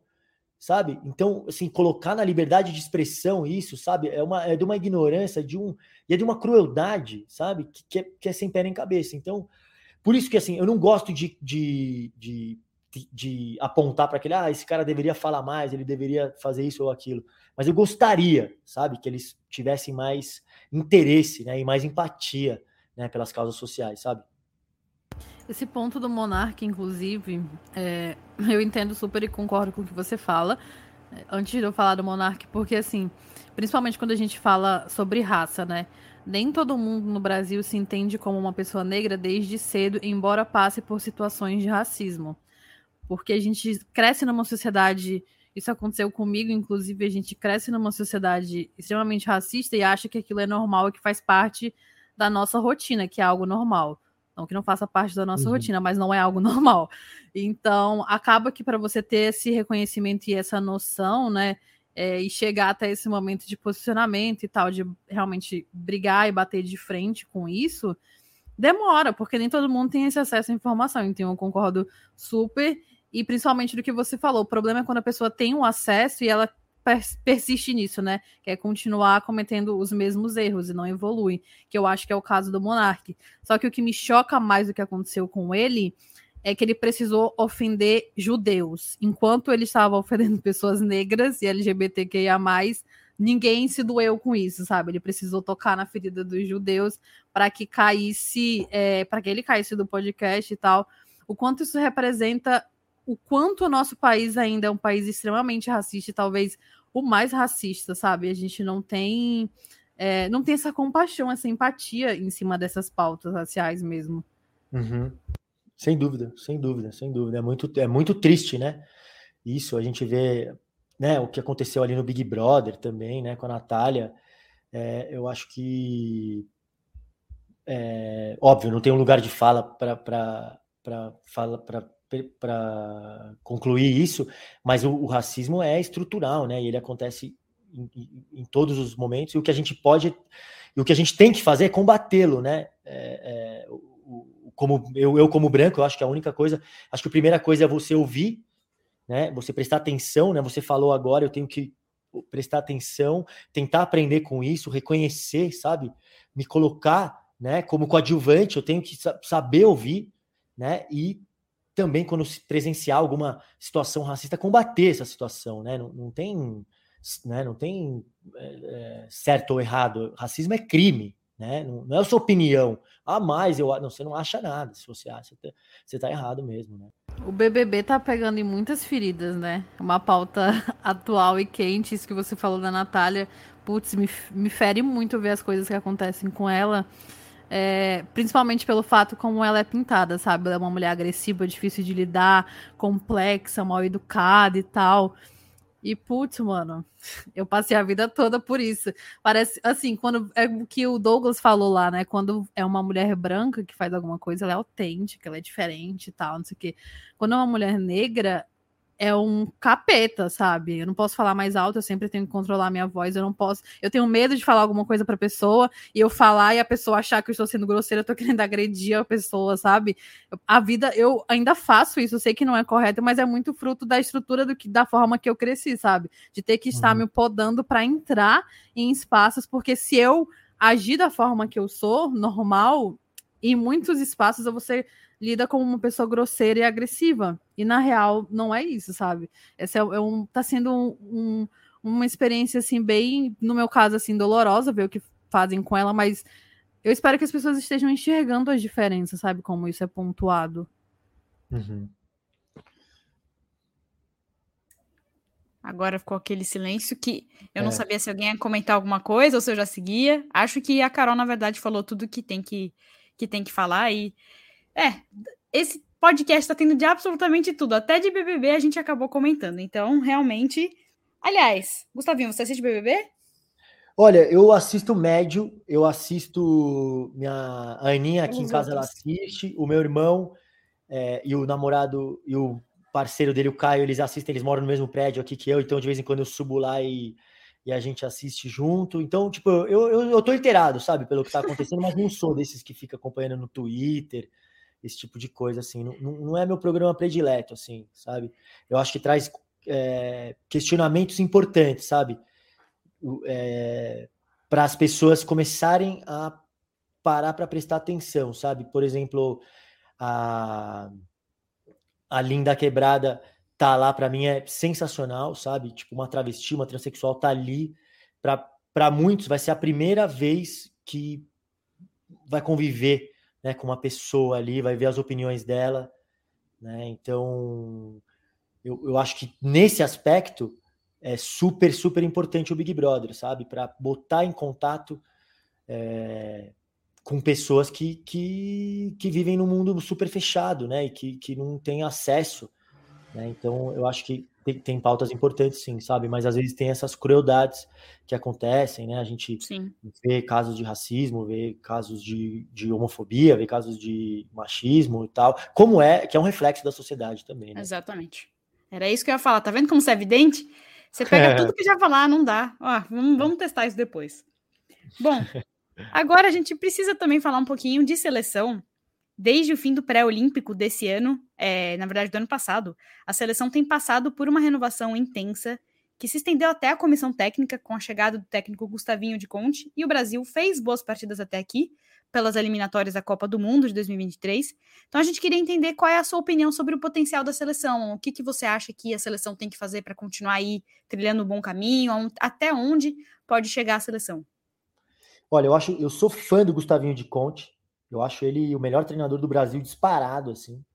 Acho que ele está merecendo essa vaga faz tempo e ele foi eleito, né? Foi é, escalado praticamente por aclamação, né? Foi uma ótima escolha da CBB, mas o Brasil estava pedindo por ele, né? Ele tem uma trajetória bonita no basquete e aí foi campeão pelo Paulistano. E quando ele era treinador do Paulistano, muita gente falava assim: ah, ele só sabe trabalhar com moleque. Ah, não sei o que. Daí ele vai para o Flamengo no outro ano e é campeão de novo, back to back. Tipo, com, com o maior orçamento, com só craque, só estrela no time né? E daí teve outro ano da pandemia, e no outro ano ele ganha, ganha de novo, sabe? Assim, pô, o cara é monstro, sabe? Trabalha com qualquer cara. Ele é.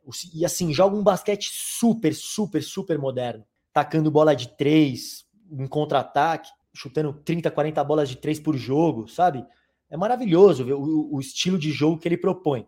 É um cara muito estudioso, sabe? Teve lá no Brooklyn Nets como assistente uh, na D-League, né? No Brooklyn, não, né? No, no time do Brooklyn lá na, na D-League, tá, teve acompanhando lá de perto os treinamentos e tal. É um cara que eu sou super fã. Então, eu acho que ele, se a gente assistir a seleção brasileira jogando agora, é desse esse estilo. Ele não tá fugindo do, do, da característica que é o esporte, que é o basquetebol brasileiro também, sabe? Eu acho que durante muito tempo a gente ficou um pouco refém entre esse estilo muito corrido de jogo, que, era um, que é o estilo da NBA, né? Pô, um pace acelerado, chega, chuta e tudo bem. E o basquetebol meio argentino, assim, né? Pô, vamos trabalhar a bola, vamos chutar é, e definir, vamos trabalhar a bola para chutar no final do jogo, na final da posse, né? E tal. Vamos valorizar a posse de bola, não vamos arriscar, vamos, vamos travar o jogo. Né? E aí o, o, o que o Gustavinho fez é romper um pouco com isso, sabe? É preparar o time para é, esse conceito moderno de jogo e, e, que faz toda a diferença, porque se você arremessa mais que o seu adversário, se você tem mais volume de jogo, a sua chance de ganhar é maior. Né? Se você arremessar, treinar para caralho, né? Treinar muito para meter bola. E aí os seus jogadores ter bons, ter boas peças, né? Ter boas armas e tacar a bola de três e competir no rebote de ataque, a sua chance de ganhar é maior. Se você chuta 30, 40 pontos a mais que, seu, que o outro time, como é que, né? Você está tendo 30 pontos a mais de, de chance de ganhar do que o outro, né? Só você meter as bolas e competir no rebote e tal e tal. E tentar frear isso do outro lado, né? Então tentar fazer com que o outro time não jogue tão rápido quanto você. E aí eu, eu tô muito feliz porque ele tá manteve alguns nomes ali necessários, né? Então ele, ele convocou Marcelinho Huertas, né? Ele convocou o agora nessa nessa né, nessa nessa janela ele convocou o Hetzheimer também, que é um jogador experiente, né? Então, é, e aí convoca caras que já estavam que estavam pedindo passagem, assim, né? O jogadores jovens que já estão comendo a bola há muito tempo no NBB, né? O, o Iago, o Bruno Caboclo, Lucas Dias, né? Então, ah, eu esqueci do Benite, né? Dentre os experientes também, que é um cara que já vem carregando o piano da seleção há bastante tempo. Né? Então, o, o, essa é, uma, aquela velha e boa, é um clichê, mas é muito verdade, né? A velha e boa mescla entre juventude e experiência, que dá muito certo, né? E então eu tô super ansioso, assim, para ver essa seleção jogar.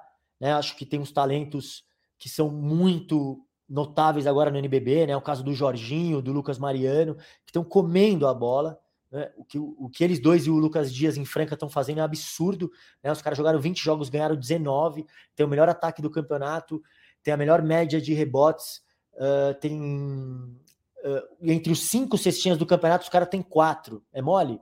Tem eles três e mais o David Jackson entre os quatro cestinhas, sabe? Então é absurdo o que eles estão fazendo, estão sendo convocados, né? E aí o Gustavinho de Conte convocou o Mineiro, que eu acho que é um cara formidável, para mostrar que cada um pode cumprir com o seu papel dentro da equipe, porque ele é um cara que não tem números muito efetivos, mas é um cara super importante, é um cara que defende demais, é um cara que ataca o rebote de ataque, uh, e, é, e é um cara que joga para o time, né? Então, entender que tem caras que vão ser lembrados por fazer o seu papel dentro da equipe. Gostei que ele lembrou do Elinho Coraza, que é o armador do São Paulo, que está comendo a bola também no NBB. Foi seis vezes campeão paulista seguidos, seguidos, seis vezes seguidos. Foi campeão com o Gustavinho no Paulistano também é do NBB 17 e 18, e então é um maestro, é um cara que quer da confiança do Gustavinho, também vai ter mais oportunidade, não foi chamado nessa janela porque tá machucado, né? Então, pô, tô adorando, sabe? Assim, tô super ansioso e não podia, acho que não poderia estar melhor, assim, a, a, seleção brasileira vai ter dois jogos lá em Franca agora, né? Então, tô super na torcida e, assim, além de comentar o basquete, torço, sabe? Também acho que esse, esse é um sentimento que o basqueteiro precisa ter promover o basquete, elogiar um pouco mais, sabe? Ter um pouquinho menos de crítica. Ah, poderia ter convocado aquele? Sim, poderia, mas jura que você achou a convocação ruim? Sério, você tá assistindo o basquete mesmo e você achou ruim? Né? Tipo, releva um pouco, sabe? Será que esse cara também não merecia uma oportunidade, né? De estar tá aí e tal? Então é, é, um pouco isso que eu penso. É, você chegou a acompanhar o pré-mundial feminino? Eu, eu assisti, sim. O que, que você achou desse desempenho? Porque, assim, a sensação que eu fiquei, além de tristeza, é que o Brasil caiu no lado mais fácil, que Deus falou assim: classifica, pelo amor de Deus, vai, só vence a Coreia. E acabou que a gente terminou um pouco triste e frustrado com o resultado. É, eu acho que quando. Eu concordo com você. Concordo com você, acho que talvez na, na, na tava num, num, num, lado um pouco mais uh, menos complicado, mas eu acho difícil quando você vai fazer uma estreia contra a Austrália, sabe? porque a Austrália, as australianas, né, tem tipo é um dos melhores basquetes do mundo, né? Há, há, muitos anos, né? O basquete feminino australiano é muito forte, masculino também, né? Mas né, tem Perry Mills, é, Ben Simmons, tal. Mas assim, o, o feminino também é muito forte e aí acho que pegou um pouco, sabe? Eu acho que desgastou assim mentalmente é, as meninas de, de, de não sei assim se se entregassem o máximo no, no primeiro jogo e ou guardar um, uma energia porque o jogo mais importante era o segundo contra a Coreia, sabe? Não sei, assim, achei, achei um pouco um pouco tricky, assim, sabe? Um pouco uma pegadinha, assim, difícil mesmo, assim, lidar com o psicológico. E aí, pô, contra a Coreia, aquele jogo definido que, que, que é muito chato, a gente sabe, de levar para o final do jogo, sabe? Para definir a vaga, assim. É, aí o psicológico acaba pegando um pouco, assim, é, que, aqueles jogos definidos na última bola. É, eu achei que, puta, teve atuações boas, né? A gente. A Camila chamou muita atenção, né? Tanto que ficou em, entre o, no quinteto ideal. Fez, fez, fez um bom jogo contra a Coreia, né? Putz, não sei muito assim. Uh, acho que principalmente as meninas tinham que ter mais tempo para treinar, na minha opinião sabe? E se encontrar em outras janelas, como uh, não só na hora de disputar a, a, vaga, sabe? Se tivesse um fluxo maior de treinamentos, pô, vamos se juntar, treinar, passar filosofia de jogo, vamos sentar aqui se conhecer um pouco melhor, né? Então, acho que facilitaria ali o entrosamento, né? Da Tainá e a Nani, junto, e ela e a Erika já se conheciam, mas uh, a Lana era nova, a Camila, eram novas. Então, tipo, sabe assim, eu acho que o, a falta do treinamento acabou uh, sendo decisiva, assim, na minha opinião, sabe? E aí, perdendo na Coreia, chega contra a Sérvia, daí, putz, daí é muito pesado, né? E, e, e aí a, e a Sérvia também é um, é um baita de um timaço, e então acabou não conseguindo nenhuma vitória o Brasil, mas eu acho que é aquela coisa, eu acho que tem que ter mais incentivo para o basquete feminino, tem que ter mais, acho que os campeonatos têm que ser mais longos, tem que ter mais janela para treinar, para poder ter para poder cobrar resultados, sabe? É, é isso, você tocou num ponto super importante, porque o primeiro de tudo, a FIBA reduzir a quantidade de seleções para se qualificar, né, de 16 para 12, é um absurdo, justamente no momento que a gente fala de valorização do basquete feminino, né? Você ter somente 12 seleções é, é um absurdo, levar somente essas uhum. seleções para um Mundial. Concordo muito sobre treinamento, acho que é muito esse o ponto, principalmente porque jogadoras que jogam na Europa, elas chegaram muito em cima, né, lá em Belgrado para jogar. Então, o Brasil ficou o quê? Três, quatro meses sem disputar um amistoso, alguma partida para poder testar mesmo a equipe, né? Isso Sim. acaba prejudicando muito. Não sei se a Paola quer comentar mais alguma coisa antes de eu seguir.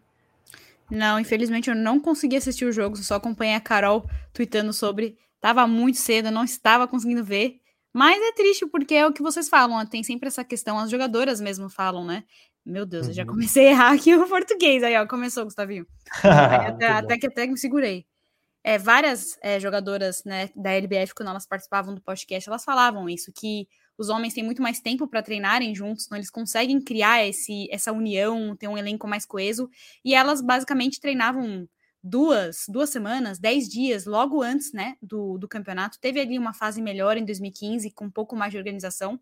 Então elas meio que são jogadas, assim, ao, aos ventos, né, aos leões, e elas têm que se virar. Então não adianta. Enquanto continuar desse jeito, a gente não vai conseguir resultados muito melhores contra equipes que são muito mais bem preparadas. Meu Deus!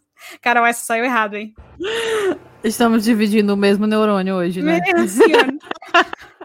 Quero falar mais nada. Nossa, essa foi feia. Estamos dividindo o mesmo neurônio hoje, mas a gente vai chegar ao final com, com plenitude. Eu concordo muito, mas acho que a gente tem que, assim, olhando pelo lado positivo, tem muitas jogadoras jovens com muito potencial, é uma seleção que tem um potencial muito forte. Tem a Camila que tá jogando em South Carolina, que é uma das no college, né, feminino, é uma das potências, tá jogando com com um time incrível. A própria Nani jogou muito bem, veio muito bem nos jogos, né, do banco. Então, eu acho que é mais como um aprendizado, sabe, para os próximos trabalhos. Acredito que o Brasil ainda consiga entrar nas Olimpíadas participando pela Copa América, né, e disputar o pré-olímpico, e aí avança para Paris 2024. E torcer para que venham momentos melhores, mas é, a gente falou de aposentadoria e tudo mais, mas é impossível você largar totalmente o basquete, ele sempre faz parte da sua vida de alguma forma. E agora, como você pontuou em vários momentos, do episódio, você é comentarista do NBB, apresentador do NBB Showtime e também tem o de Quinta Podcast. Como tem sido essa vida de pós-jogador de basquete, mas sem nunca deixar o basquete? É, você sente falta de quê da época é, de jogador? E que conselho você daria para o LeBron James, que vai se aposentar em breve também? E vai dar entrada Cara, na. Para! Aff. Ai, Carol! Ai, Paula, Antes do Gustavinho responder, preciso falar que o pessoal que está ouvindo não soube, mas a Carol admitiu, né, Gustavinho, para mim e para o Gustavinho, por que, que ela pega tanto no pé. É uma não palavra. lembro disso. Não Lebronto. lembro disso. Lebronto. Você tem prova disso? Eu tenho. Gustavinho. Gustavinho. É verdade. Muito bom, Paula, muito bom. Mas, ó, primeiro conselho pro Lebron não dá, né? Porque pô, o cara é um um monstro, né? Bateu o recorde de pontuação aí. É um cara que também alcança, vai alcançar aí mais de 10 mil assistências, mais de 10 mil rebotes. É um cara que é, é um baita de um team player, né? Que sempre faz a jogada certa. A vibe que ele tava ali curtindo o Super Bowl, ali dançando, Dr. Dre, pô, maravilhoso, velho, sabe? Ver o cara com essa energia. E ele tem uma escola, né? O Lebron tem uma escola, então, pô, ele que tá, ele tá dando aula mesmo, realmente é um, é um baita de um exemplo aí a ser seguido. E, e ainda acho que ele ainda vai jogar mais alguns bons anos aí, porque tá uma saúde absurda, né? Mas é, eu, eu, eu sinto falta um pouco da competitividade, sabe? Eu sou um cara, eu sempre entrei muito para ganhar em tudo que eu fiz, assim. Se perdesse, tava tudo bem, sabe? Eu mas eu ia me esforçar ao máximo para tentar ganhar, para tentar fazer com que a minha equipe ganhasse. É, sempre joguei com muita raça, com muita disposição. Meu, tinha umas baita de umas câimbras depois do jogo. Tem uma cena do Nadal, né, que uma vez ele vai dar uma entrevista e coletiva depois do jogo, ele começa a ter câimbra no corpo inteiro, assim, sabe? Nossa, sim, eu lembro. É. é muito, muito clássica, é icônica. É, eu tive uma dessa, meu, lá em Mogi, depois que a gente jogou um puta de um jogo lá contra o Pinheiros e ganhamos. Eu, meu, tive câmera no corpo inteiro. Câmera no corpo inteiro, na pizzaria, assim, não conseguia, meu, me mexer. A Aninha tinha que tava comigo ali depois do jogo, tinha que dar pizza na minha boca, não conseguia cortar a, pizza, pra você ter uma ideia. Dando câmera no corpo inteiro, papo sério, Nadalzinho. e eu sinto falta um pouco disso, assim, sabe? Dessa, e um pouquinho da rotina, eu gostava muito de treinar, assim. Eu sempre me dediquei bastante nos treinos e sinto um pouco de falta disso. Mas é isso que você falou, o basquete continua no sangue, eu adoro as transmissões, eu adoro, principalmente quando é em loco, no estúdio também é divertido, eu, eu gosto de trocar com os narradores ali, conhecer deles e tal, e vibrar junto com as, com as enterradas, com as jogadas de efeito. É, e também de estudar o jogo, né? De pô, ver como é que, qual que são as, como é que cada treinador tá, uh, qual estratégia ele tá, tá seguindo, né? Quais são as tendências que ele tá botando dentro de quadra, tal, o que, que ele pede para cada jogador, qual é o estilo de jogo de cada time, sabe? Eu gosto de, de aprender e de ver isso aí é, da parte tática, assim, né? Eu adoro isso. E, e assim, né? Vou lá nos jogos como, como comentarista eu, meu, fico na mesma drena de quando eu jogava. Eu, eu saio do jogo vou dormir duas horas da manhã, sabe? De fazer com amor, assim, de fazer com paixão e tal. E no o NBB Showtime, pô, tá muito legal, porque eu apresento junto com o Marcel Pedrosa, que é meu grande amigo. Ele é, jogou basquete no Pinheiros também, ele é três anos mais novo que eu, mas então a gente ele jogava na mesma época que eu lá, a gente se conheceu desde lá, criou uma boa amizade. Ele mora na mesma rua que eu, pra você ter uma ideia, em São Paulo, nessa megalópole maluca. Ele mora na mesma rua que eu, então a gente se vê direto. Na pandemia, ele fez parte desse trio aí junto com o Rica Vida, batendo arremessos aqui direto. É, e então a gente tem muita sintonia, tô super feliz por ele, porque ele está tendo mais espaço agora também como repórter, também como comentarista. É um cara super apaixonado pelo basquete, super estudioso do jogo. Então, ali quando a gente vai, a gente que cria a pauta, junto com a Gabi, que é a diretora que lá do programa, que é super, uma pessoa super, super legal. Então, ter também uma mulher por trás ali dentro do, de um programa de esporte, que é uma raridade, né? E ela, é, teoricamente, é a nossa chefe, junto com o Felipão, junto com o Felipe Gomes, que é um cara também sensacional. Então, a, a, a pauta ali é criada uh, com ideias de todos e, e uma, uma, discussão super leve, de tentar promover o esporte, sim, sabe? De tentar falar bem, de ter uma, um ambiente descontraído ali no NBB Showtime. Traz, a gente leva convidados, né? A gente tenta é, botar o olhar em, também, não só nas pessoas que estão se destacando na pontuação ou nas estatísticas, mas também de em, em coisas relevantes, causas sociais. A gente, né? Então, a gente está super antenado nisso aí.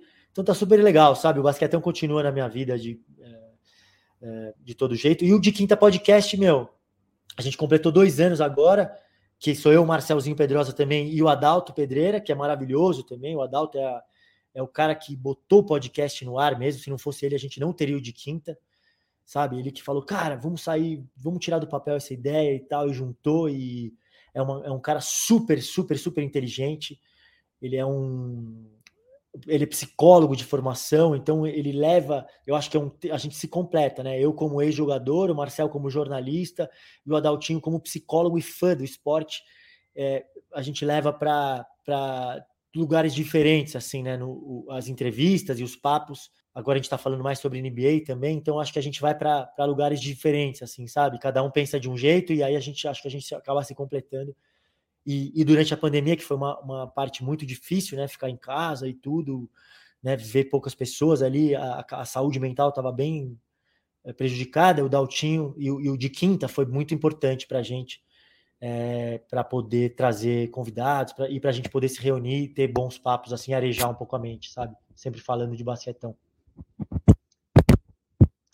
Eu ia falar justamente isso que você é, abordou de comentário, não sendo uma crítica aos demais talvez a alguns. Mas é, eu gosto muito do seu comentário do Marcel, porque vocês falam de uma forma muito elo eloquente, muito simples para pessoas justamente que estão acompanhando o basquete pela primeira vez, sabe? Sem muita. Claro, trazendo dados e informações, porque é importante, mas assim, sem uma elitização, sabe? Que eu acho que a gente uhum. ainda tem muito hoje e acaba que dificulta para que as pessoas compreendam sobre o jogo sabe? Uhum. E Total, eu vejo obrigado, muito assim, obrigado, principalmente no. Não, é sério, assim, não, não é porque você é nosso convidado. Mas, assim, eu vejo muito isso. E é muito importante que tenha esse trabalho no NBB justamente para aproximar mais da- das pessoas, né? Do núcleo, principalmente das pessoas que focam só em NBA, né? Que gostam de NBA, mas têm interesse em acompanhar também o basquete nacional.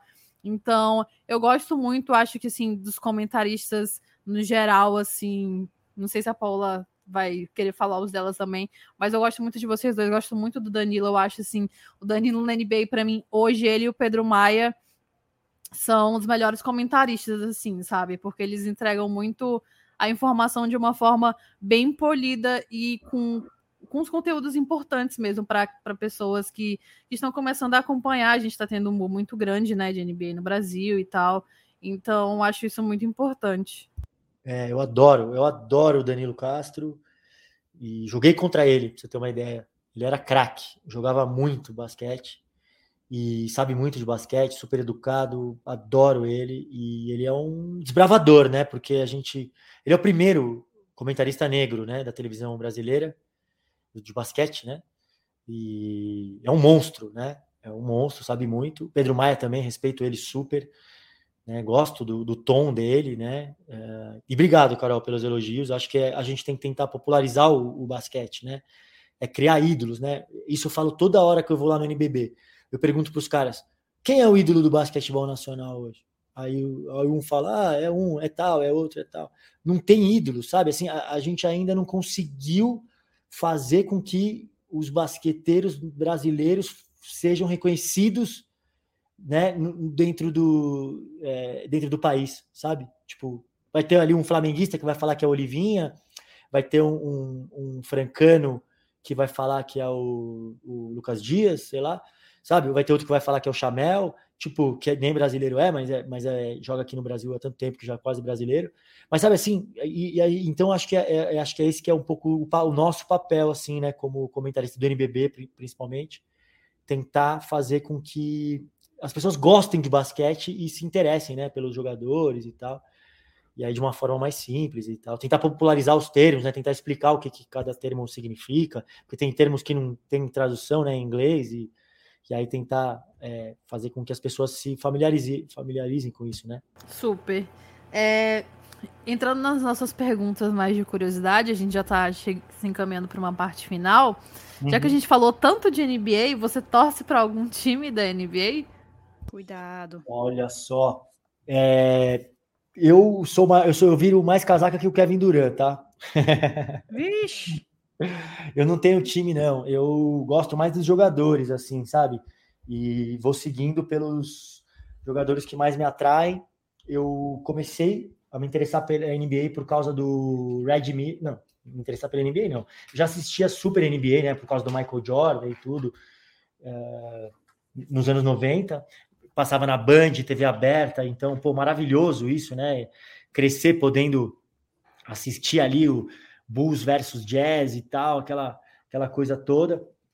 E, a, e o Jordan, a hegemonia do Chicago Bulls e tal.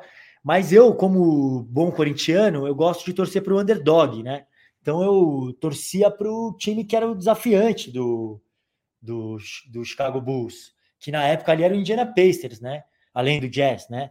Então, é, eu torcia muito pro. E eu amava o Red Miller, né? Que não é uma característica muito do meu jogo de, de arremesso, assim, mas é um cara que é um competidor nato, é dessa família aí do Kobe Bryant, do Ginobili, do Nadal, sabe? É esse cara que deixa tudo dentro de quadra, é um provocador, é um trash talker. Eu amo, eu amo, o, amava o Red Miller, eu amo até hoje ele como comentarista. E aí e aí, então, eu torcia para Indiana e tal. E aí, quando ele parou, e eu comecei a. Eu tinha surgido um outro cara, eu já estava mais. Eu já estava quase profissional ali, já estava treinando com o profissional, né? Quando ele se aposentou, o Red Miller. E surgiu o maravilhoso Steve Nash, né? Então, eu comecei a ser Nash, Nash maníaco acompanhar o Nash para cima e para baixo e virei Phoenix Suns, assim, comprei camisa, torcia para ele que nem louco, e mais uma vez os caras não conseguiram ser campeão, é, torcendo pelos underdogs. Aí eu me apaixonei um pouco depois pelo, pelo Spurs ali, gostava de ver bastante, É, mas você vê que eu sou uma- um super vira-casaca, não tenho time. Esse ano eu tô. Eu queria torcer pro, pro Brooklyn por causa do Nash. Eu Que torcer- isso? Eu queria torcer muito para eles, mas é muita panela, né? E o Kyrie Irving não vai me deixar torcer para eles. Eu vou ter que. Eu tô, eu tô mais curtindo esse ano dois times. Um que é um underdog total e que não ganha nenhum jogo, perde todos no fim, que é o Knicks. Eu amo o Julius Randle, eu adoro ele, meu, também um cara que deu uma afinada no passado, mas estava matando na bolha e tudo.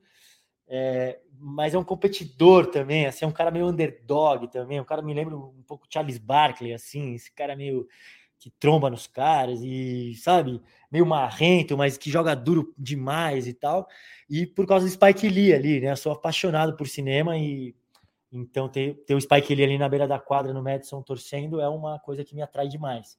E o outro time que eu amo é o, o- é, esse ano é o melhor de todos que tá jogando mesmo. Aí é, é o, é o Phoenix. Pô, eu, eu, eu amo o Chris Paul, ver o Chris Paul jogar, né? Por ser armador, assim, é um cara que tem um QI de basquete absurdo. Se você reparar, todas as vezes que o Chris Paul toca na bola, ou é assistência, no mínimo ele deixa um cara livre, né? Então vai ser uma boa. Ele cria todas as boas jogadas todas as vezes que ele toca na bola. E é um time que tá jogando num pace acelerado, pick and roll encaixado lá, com DeAndre Ayton pegando ponte aérea, já veio uma entra do banco também, toca o terror nas pontes aéreas, Devin Booker, mini mamba, fazendo cesta de tudo quanto é jeito, o Bri- Bridges metendo bola, Jay Crowder, monstro, matando bola, time cascudo também, um time que joga sério todo jogo, sabe? E tá em primeiro, e para mim, esse ano, se eu pudesse apostar aqui, eu apostaria numa final entre Phoenix e Milwaukee de novo, é, porque eu acho que os dois times estão muito acima dos outros, assim. Acho que, óbvio, o Brooklyn se encaixar aí é perigoso e tal, o Embidão, com a ajuda do Harden, pode ser que, que deslanche, mas para mim, esses dois aí são os dois favoritos. É, falou de uns 50 times, né? Tudo bem. é o Kevin. Duranzinho. Kevin Duranzinho. Eu fiquei, com, eu fiquei com curiosidade de perguntar para quem ele estava torcendo em 2019, porque ele torceu pro Pacers. Ah, Pacers, né, não deu muito certo. Aí ele torceu pro Phoenix Suns, o Phoenix Suns também não, não deu muito certo. Fiquei um pouco tá foda. preocupada. Esse é o sentimento do corintiano, tá? E eu, então, como São Paulino, não falo nada, fico quieta apenas e sigo minha vida aqui. Mas agora é uma pergunta mesmo, assim. Não, mas é rápida, hein? Não é pra você ficar filosofando aqui, dando Tá, uma de deixa, deixa, eu pegar meu, deixa eu pegar meu carregador aqui rapidinho, que eu acho que vai falar. Vai lá pegar o carregador. Pois é, né, Carol? O podcast, a gente lida com essas situações. Sim, tem que ser um bate-bola, porque senão a gente vai deixar ele sabonetar em cima. Não dá, né? Tem que ser um bate-bola. É o bate-volta. O que, que eu falo? Eu falo bate-volta, né? Isso, é bate-bola. Mas faz sentido falar bate-volta, desculpa. Só nas- no seu universo, Paola. Não, eu bato a bola e volta pra mim, não é? Não, Só na bato sua bola. cabeça isso faz sentido. não, eu discordo. Eu bato a bola e volta pra mim. Bate e volta. Que bola? Onde é que a tá bola essa bola? pergunta. Ué, e bate-bola é o quê? Qual que é a bola, então? Hein? E o bate-bola, então? O que é o bola? Meu Deus, me pega Não, no me pulo. Ah, então, Me e aí? pega. aí? Então, o pessoal vai fazer uma enquete agora se vocês gostam de bate-bola ou bate-volta. A gente quer saber. Isso aqui se chama improvisation, Não, mas a gente é boa. Marcas contratem a gente. A gente sabe Por se favor. virar, tá vendo? sabe mesmo? Exatamente. sabe aquelas coisas que acontecem quando cai energia e a pessoa tem que ficar enrolando? Pois é, aqui é a gente. Mas que, que eu ia te perguntar alguma coisa, Paula? Eu esqueci, como sempre, né? Essa é a minha vida. Eu vou perguntar alguma coisa e esqueço. Toda hora, fia. Que isso? Voltei, Paola e Carol, desculpa. Não, a gente, pegar esse carregador? Ele lá na China. Desculpa. a gente tava Tava falando que, procurando, meu. Pior é que isso. você tá sabonetando, que a gente quer respostas diretas, porque você sair de cima do muro. Puta, meu, tá, tá difícil, né? Lá no de quinta a gente tem um lema que é esse, não pode ficar em cima do muro. Eu sempre. Exato. Aqui é o que a fico gente fala. É o bate-bola da Carol e o bate-volta mesmo. Uma pergunta papum. Não é pra você ficar aí, Tá. ó, dando de Kevin Durant. Aqui não. Aqui é LeBron James e apenas, tá? Então Tá vamos lá.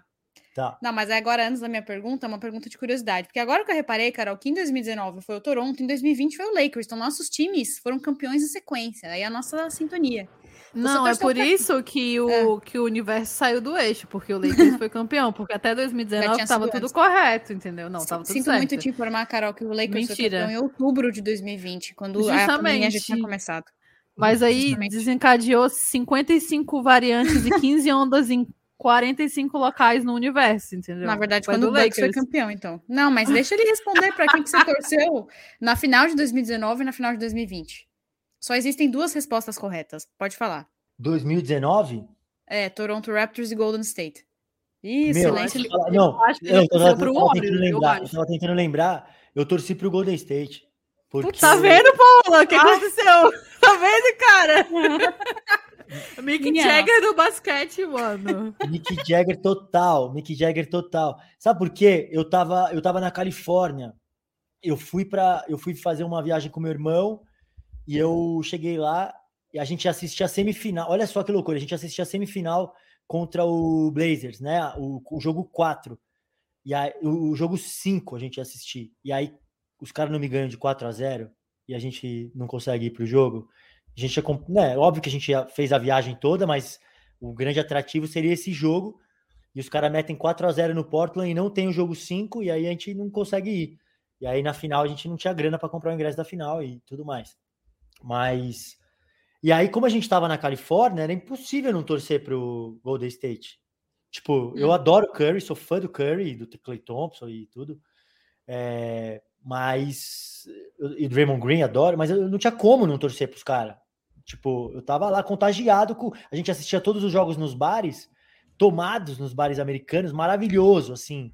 Tipo, parecia a Copa do Mundo aqui no Brasil. Maravilhoso o ambiente. E aí, e aí era uma rivalidade, era meio misto, porque tinha. Na verdade, na, na finalíssima a gente estava em Los Angeles, então tinha me- meio metade das pessoas torcia contra, porque era Lakers, assim. Então nos bares era meio guerra, assim e tal. Mas eu sou pé frio mesmo. Não, eu te E- agradeço do fundo do meu coração por você ter torcido pro Golden State Warriors. Assim, isso rendeu que eu tivesse um, momento, um dos momentos mais felizes da minha vida. Muito obrigada. Muito obrigada. Paola, não sei se você quer agradecer também por 2020. Não, não quero nem saber, porque eu já vi que ele faz escolhas erradas. Então, por favor, não torça pro Lakers, tá? Se bem que nem precisa muito, né, pra ir dar errado, então tudo bem. Pô, Agora. ontem encaixou, hein? Para- O Nossa. Westbrook foi monstro, o LeBron também tá voltando. O, o, o AD não tem jeito, né? Ele se machuca a cada 15 dias, ele tem uma lesão. Ah, mas deu azar ontem também, hein? Nossa, É, ontem não tinha como. ontem foi horrível. Ainda estamos esperando as novidades, ainda não, não tivemos notícias sobre o AD, mas acho que não é tão ruim quanto pareceu de início. É, Agora, vamos lá, hein? Agora sim é papum, hein? tá, Sai do desculpa, muro. Sai do Prometo. muro. prometo. Se você tivesse no BBB, você tem que sair do muro, senão você pro paredão. Então, bora lá. Pergunta. Qual foi o jogo mais marcante da sua carreira e o mais triste?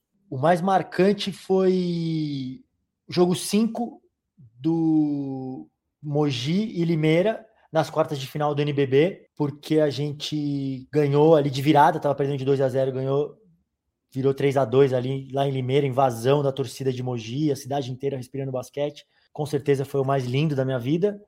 E o mais triste eh, foi o jogo 5, na verdade, jogo 4. Eh, no ano seguinte, a gente chegou na semifinal do NBB contra Bauru e tava ganhando de 2 a 1 e tinha o jogo 4 para fechar em casa. E aí a gente vacila. eh, eu também tive um jogo muito ruim esse jogo. E a gente perde lá em Mogi, dentro de casa, tipo, festa pronta para ir para a final.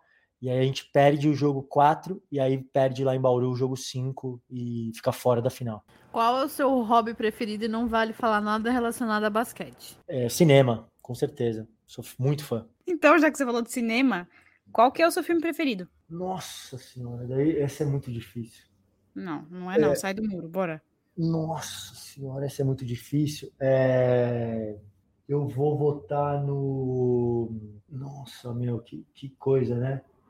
Cara, escolher um filme é tipo pedir pra. Puta, meu. Que coisa difícil.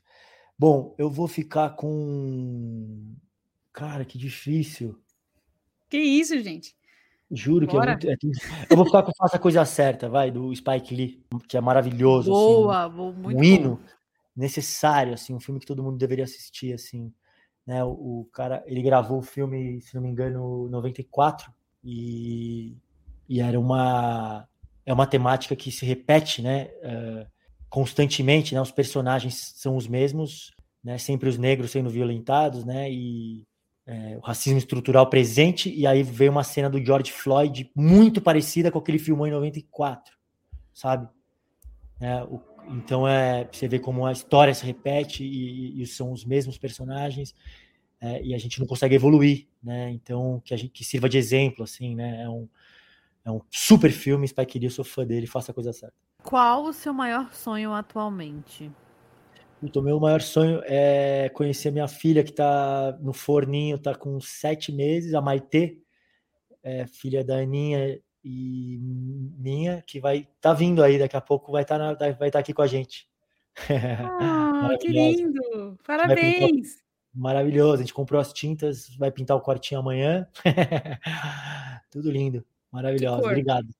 Que cor vai é ser tipo, o quarto? É tipo um salmãozinho, assim, a gente vai pintar meia, meia parede, assim, sabe? E vai ser tipo um salmãozinho, assim. Gostei que é uma Paola cor neutra, né? consegue dar dica de, de pintura, porque toda semana a parede do quarto dela tá de uma cor diferente. É mesmo, Paola? Não é, é que minha mãe, é. é que minha mãe ela fica ansiosa e aí ela começa a querer mudar as coisas em casa. Então já tive quarto azul, quarto roxo, quarto rosa, mas eu gostei do salmão porque acho neutro, não fica aquela coisa de azul para homem e rosa para menina, fica bem bonita a cor. Nossa, marav... falou e disse, a gente tá fugindo disso. A gente não então... comprou nenhuma, nenhuma roupa peça rosa. A gente ganhou algumas de uns amigos queridos e, pô, maravilhoso, obrigado, né? Todos que me deram roupa. é, deram para Maitezinha, mas a gente detesta essa temática, né? É totalmente antiquado isso aí, na minha opinião. Concordo 100%. É. Uma outra pergunta que eu acho que talvez não vá ser tão difícil quanto a do filme: qual é o teu livro preferido? Quem te seguir no Instagram vai ver que você tá sempre postando alguma coisa relacionada a livro. Então, qual seria o seu livro preferido? É, olha, eu, vou, eu gosto de romance, assim, né? Eu acho que tem vários livros importantes que você que a gente precisa ler mesmo, mas eu gosto mesmo, o que eu me divirto mesmo são os romances. E, o, e tem um escritor que é o Marçal Aquino, que é maravilhoso, e tem um que é o Eu Receberia as Piores Notícias dos Seus Lindos Lábios, que é, virou até filme e tal. É, é um baita livro, sensacional, e eu recomendo para todo mundo. Assim, um, um, caso de amor e, e ódio e vingança, e, e se passa no Pará. É super maravilhoso. Leiam, leiam vocês, depois vocês me contam. Pra gente fechar e entrar na parte mais difícil, que vai. As perguntas vão ficando mais complexas. Qual sua comida preferida? Olha, eu sou bem fã mesmo do tradição mesmo, assim, sabe? Um arroz, feijão, bife, batata frita e um ovo frito e farofa. o cara vai botando cada vez mais coisa e couve, né? Não, então, eu gosto muito disso, mas se eu pudesse escolher, assim, se eu tivesse, vai, ah, você tem uma refeição, eu escolheria um churrasco, assim, né? Tipo, um bifão bem alto, com uns legumes grelhados e uma bela de uma cerveja estupidamente gelada. Esse seria meu prato predileto. Eu fiquei com fome. Sim! Só posso dizer isso que eu tô com fome. Duas escolhas maravilhosas. Bom, você foi muito bem. Parabéns, tá? Foi bem. Obrigado, saiu obrigado. do muro. Eu sei que foi difícil, agora respira. É, é difícil para mim, Paulo, é difícil. é difícil, eu entendo. Mas agora a gente vai precisar que você seja ainda menos em cima do muro, porque a gente tem aqueles dois desafios finais. E agora essa é a pergunta difícil. Vamos ver. É, também é papum, hein? Tá. Cinco coisas ou cinco pessoas sem as quais você não vive e que definem quem é o Gustavinho. Cinco pessoas. É, Aninha Pires, que é minha, minha companheira, sem dúvida. É, é, é só falar os nomes ou fala alguma coisa sobre? O que você quiser, só não precisa também fazer a, a tá. declaração de amor, porque aí você pode, é, não, você pode se claro, dar mal com outras é, pessoas. Tá. Não, a Aninha Pires, ela é, tipo, minha companheiraça. A gente tá junto há mais, mais de 12 anos. E então a gente já, meu, compartilhou muita coisa junto. Agora a gente tá, tá vindo a Maitê, então ela com certeza absoluta uh, me conhece melhor do que ninguém. Uh, o meu irmão, o Rica Vida, que grande parte da minha personalidade também eu devo a ele, né, por compartilhar decisões, momentos. Uh, minha mãe, que faleceu já, Dona Glória, mas que pô, me ensinou quase tudo que eu tenho na minha vida, é, graças a ela. E ela me falou uma coisa muito bonita que foi quando eu, eu, eu saí de casa aos 19 anos para jogar no Joinville, que era a Liga Nacional de Basquete ainda, e ela me, cara, ela deixou um bilhetinho na minha mochila, na minha mala. É, quando eu cheguei lá, ela falou assim, ó, é, Gus, sua, eu tenho certeza que você vai sair bem nesse desafio e que as suas decisões sejam norteadas sempre pelos valores éticos e morais. E aí, sabe assim, foi uma coisa que eu carreguei comigo para sempre, assim, e minha mãe é maravilhosa. Uh, essas três pessoas. Uh, e aí, eu vou falar. Eu vou falar, eu vou falar do meu pai. Hein? Eu vou falar do meu pai também. Meu pai é, meu, ele é gente boa demais e eu acho que ele fez tudo que estava ao alcance dele, assim, sabe? Eu acho que é aquela, é aquela velha história de cobrar posicionamento de quem tem uma trajetória diferente da sua. Ele teve uma trajetória diferente, mas ele me apoiou demais em todas as decisões que eu tomei. É um cara super inteligente, é um, é um puta médico bem sucedido, é um cara muito engraçado, muito inteligente, muito íntegro. Então, eu gosto muito de, de ter meu pai como pai também, então eu tenho que falar do meu pai. Ele, e agora a quinta pessoa, é, eu vou falar do Dr. Sócrates, que é o jogador né, do Corinthians, que foi ídolo da democracia corintiana, porque eu acho isso, né? Eu acho que o esporte é mais do que uma do que só ganhar ou perder, e o Dr. Sócrates foi um cara super corajoso porque ele criou um modelo de, é, de, de grupo em que tudo era era elegido através do voto em uma época de ditadura militar onde a repressão era absurda. Então você não tinha isso dentro do país e ele criou esse modelo junto com Casa Grande, Vladimir, Adilson Monteiro Alves, que era o diretor, dentro do clube né? Então, um super paradoxo com, com o que acontecia na repressão da ditadura e que reverberou para fora. E ele, através dos movimentos sociais ali dentro do Corinthians, da democracia corintiana, eles estimularam muitas pessoas a questionarem a, a ditadura, né? E, a, e esses tempos sombrios em que muitas pessoas não podiam, podiam ter opinião e foram torturadas e presas e exiladas. Então, doutor Sócrates, sempre comigo. Bom, e agora para mim é a missão mais difícil, que é escolher uma música pra gente colocar na nossa playlist do NBB. E como vocês sabem, nós somos matuefóbicas e não pode ser matuê. Olha, eu vou escolher a música que eu mais estou escutando no momento, que é uma música da Simone. Para quem acha que a Simone só tem aquela música de Natal, então é Natal. Não é essa. É a chama Tô Voltando.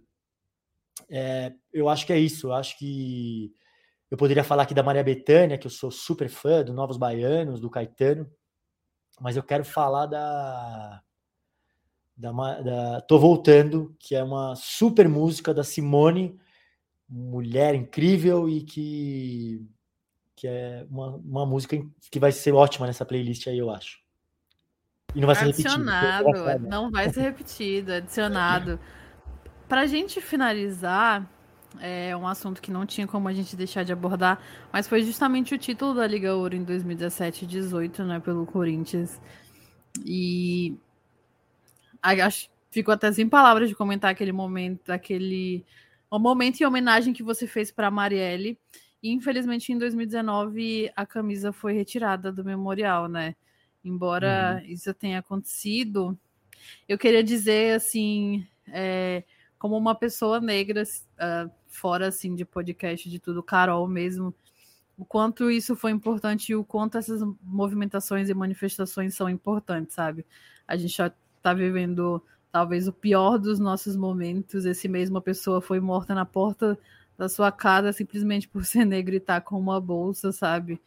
É, a gente não tem a certeza de quando a gente vai voltar vivo para casa ou se pode, o próximo alvo pode ser algum alguma pessoa próxima mesmo, sabe? Então, aquilo ali dentro do esporte para mim foi excepcional, sabe? Ela era uma mulher que movimentava comunidades, movimentava a base, movimentava os seus e pessoas que precisam disso, que precisam desse suporte. e foi assassinada, foi vitimada, foi tratada por muito tempo é, como uma morte que não não fosse significativa, sabe? E aquilo aparecer dentro do esporte, assim, foi surreal. Então, só queria pontuar aquele momento.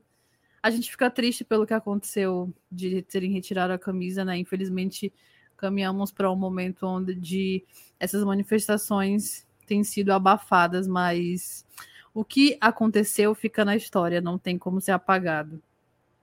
É isso, Carol. Obrigado. É, é muito triste, né? Tudo isso, porque é de novo, né? São os mesmos personagens, né? É, fruto do racismo, né? Estrutural que tem a sociedade. A Marielle, que era uma mulher incrível, extraordinária, né? Que lutava por, por muitas minorias, que levantava bandeiras super importantes, né? É, uma vereadora eleita é, com, todas as, com todas as honras, né? E que chega lá e incomoda pelo simples fato de ser negra, sabe? E aí é assassinada, brutalmente assassinada, né? E, uh, e, e, e, ninguém questiona, né? Quer dizer, ninguém questiona, não, né? Mas não há apuração devida, né? Com um assassinato, com, com essa atrocidade que foi cometida, né?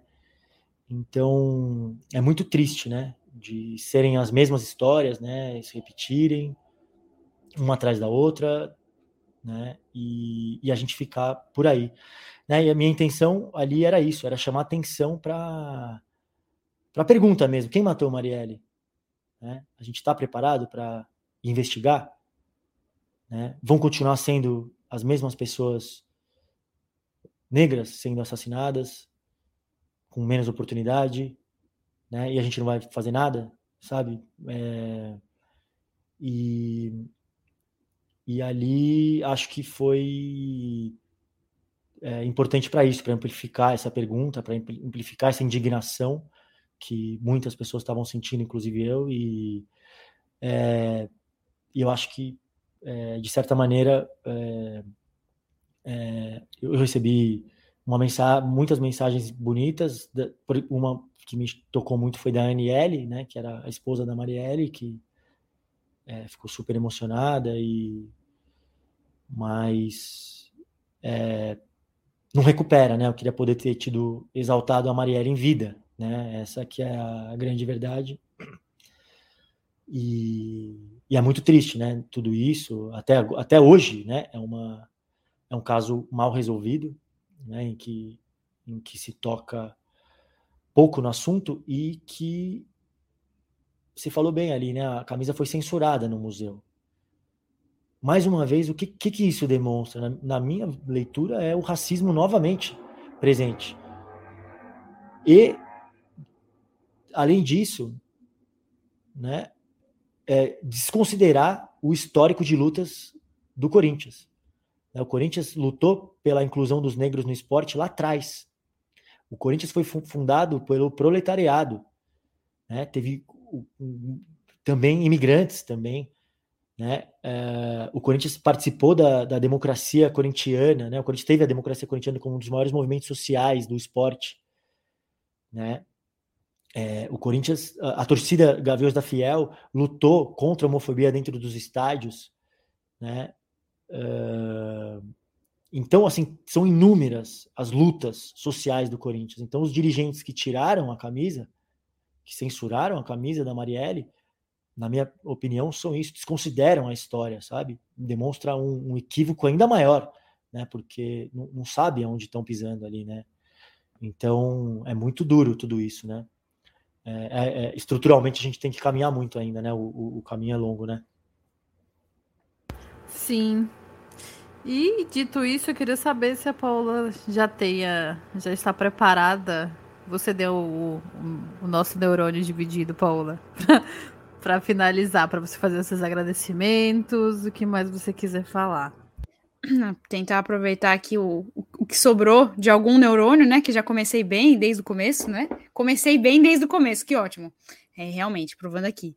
Na verdade, eu queria só aproveitar para agradecer é, o Gustavinho. Primeiro, você, Carol, fez observações muito importantes, essa do final do episódio foi maravilhosa. Espero que todo mundo tenha chegado até o fim para ouvir o que você falou e que o Gustavinho respondeu sobre a Marielle, sobre tudo que a gente tem passado. E agradecer você, Gustavinho, por ser tão divertido, ter sofrido aí, né, com umas respostas aí, que vira casaca. Tem umas escolhas a melhorar aí, mas por favor, não torça pro meu time, tá? Porque eu já tô sofrendo bastante. Mas muito obrigada por tudo que você fez e continua fazendo pelo basquete agora fora das quadras e por ter se aberto tanto e ter sido um papo super gostoso, super divertido, que até apareceu a Siri aí do seu celular no meio. Então foi muito bom e muito obrigada, foi incrível. Espero que a gente aí se tope, né? Se tope, se encontre, como é que fala? Em São Paulo. Cara, ó, você falou se top, eu não entendi nada. É. não fala isso, não. Olha o vocabulário da Paola, maravilhoso. Pô, mas obrigado, Paola, obrigado, Carol. Foi demais o papo com vocês, meu. Vocês são super inteligentes também, super divertidas, sabem muito de basquete. Gosto que vocês promovem bastante é, diferentes pautas, diferentes discussões. É disso que a gente precisa cada vez mais. Tá, pré, tá próximo, sabe? Olhar no olho mesmo um do outro, se ajudar. Eu acho que o basquete é sobre isso aí, sobre o coletivo. Então, pô, demais estar com vocês aqui, meu. Obrigadão. Ó, e vamos se topar aqui em São Paulo, certeza, hein? é isso, ficou registrado, cara. Vamos se topar em São Paulo. Demais. Bom, e com esse abecedário da Paola, a gente encerra mais um episódio do NBB das Minas. Queria agradecer a quem ouviu até aqui. E na próxima semana a gente volta com o LBF das Minas. É isso, gente. Tchau, tchau.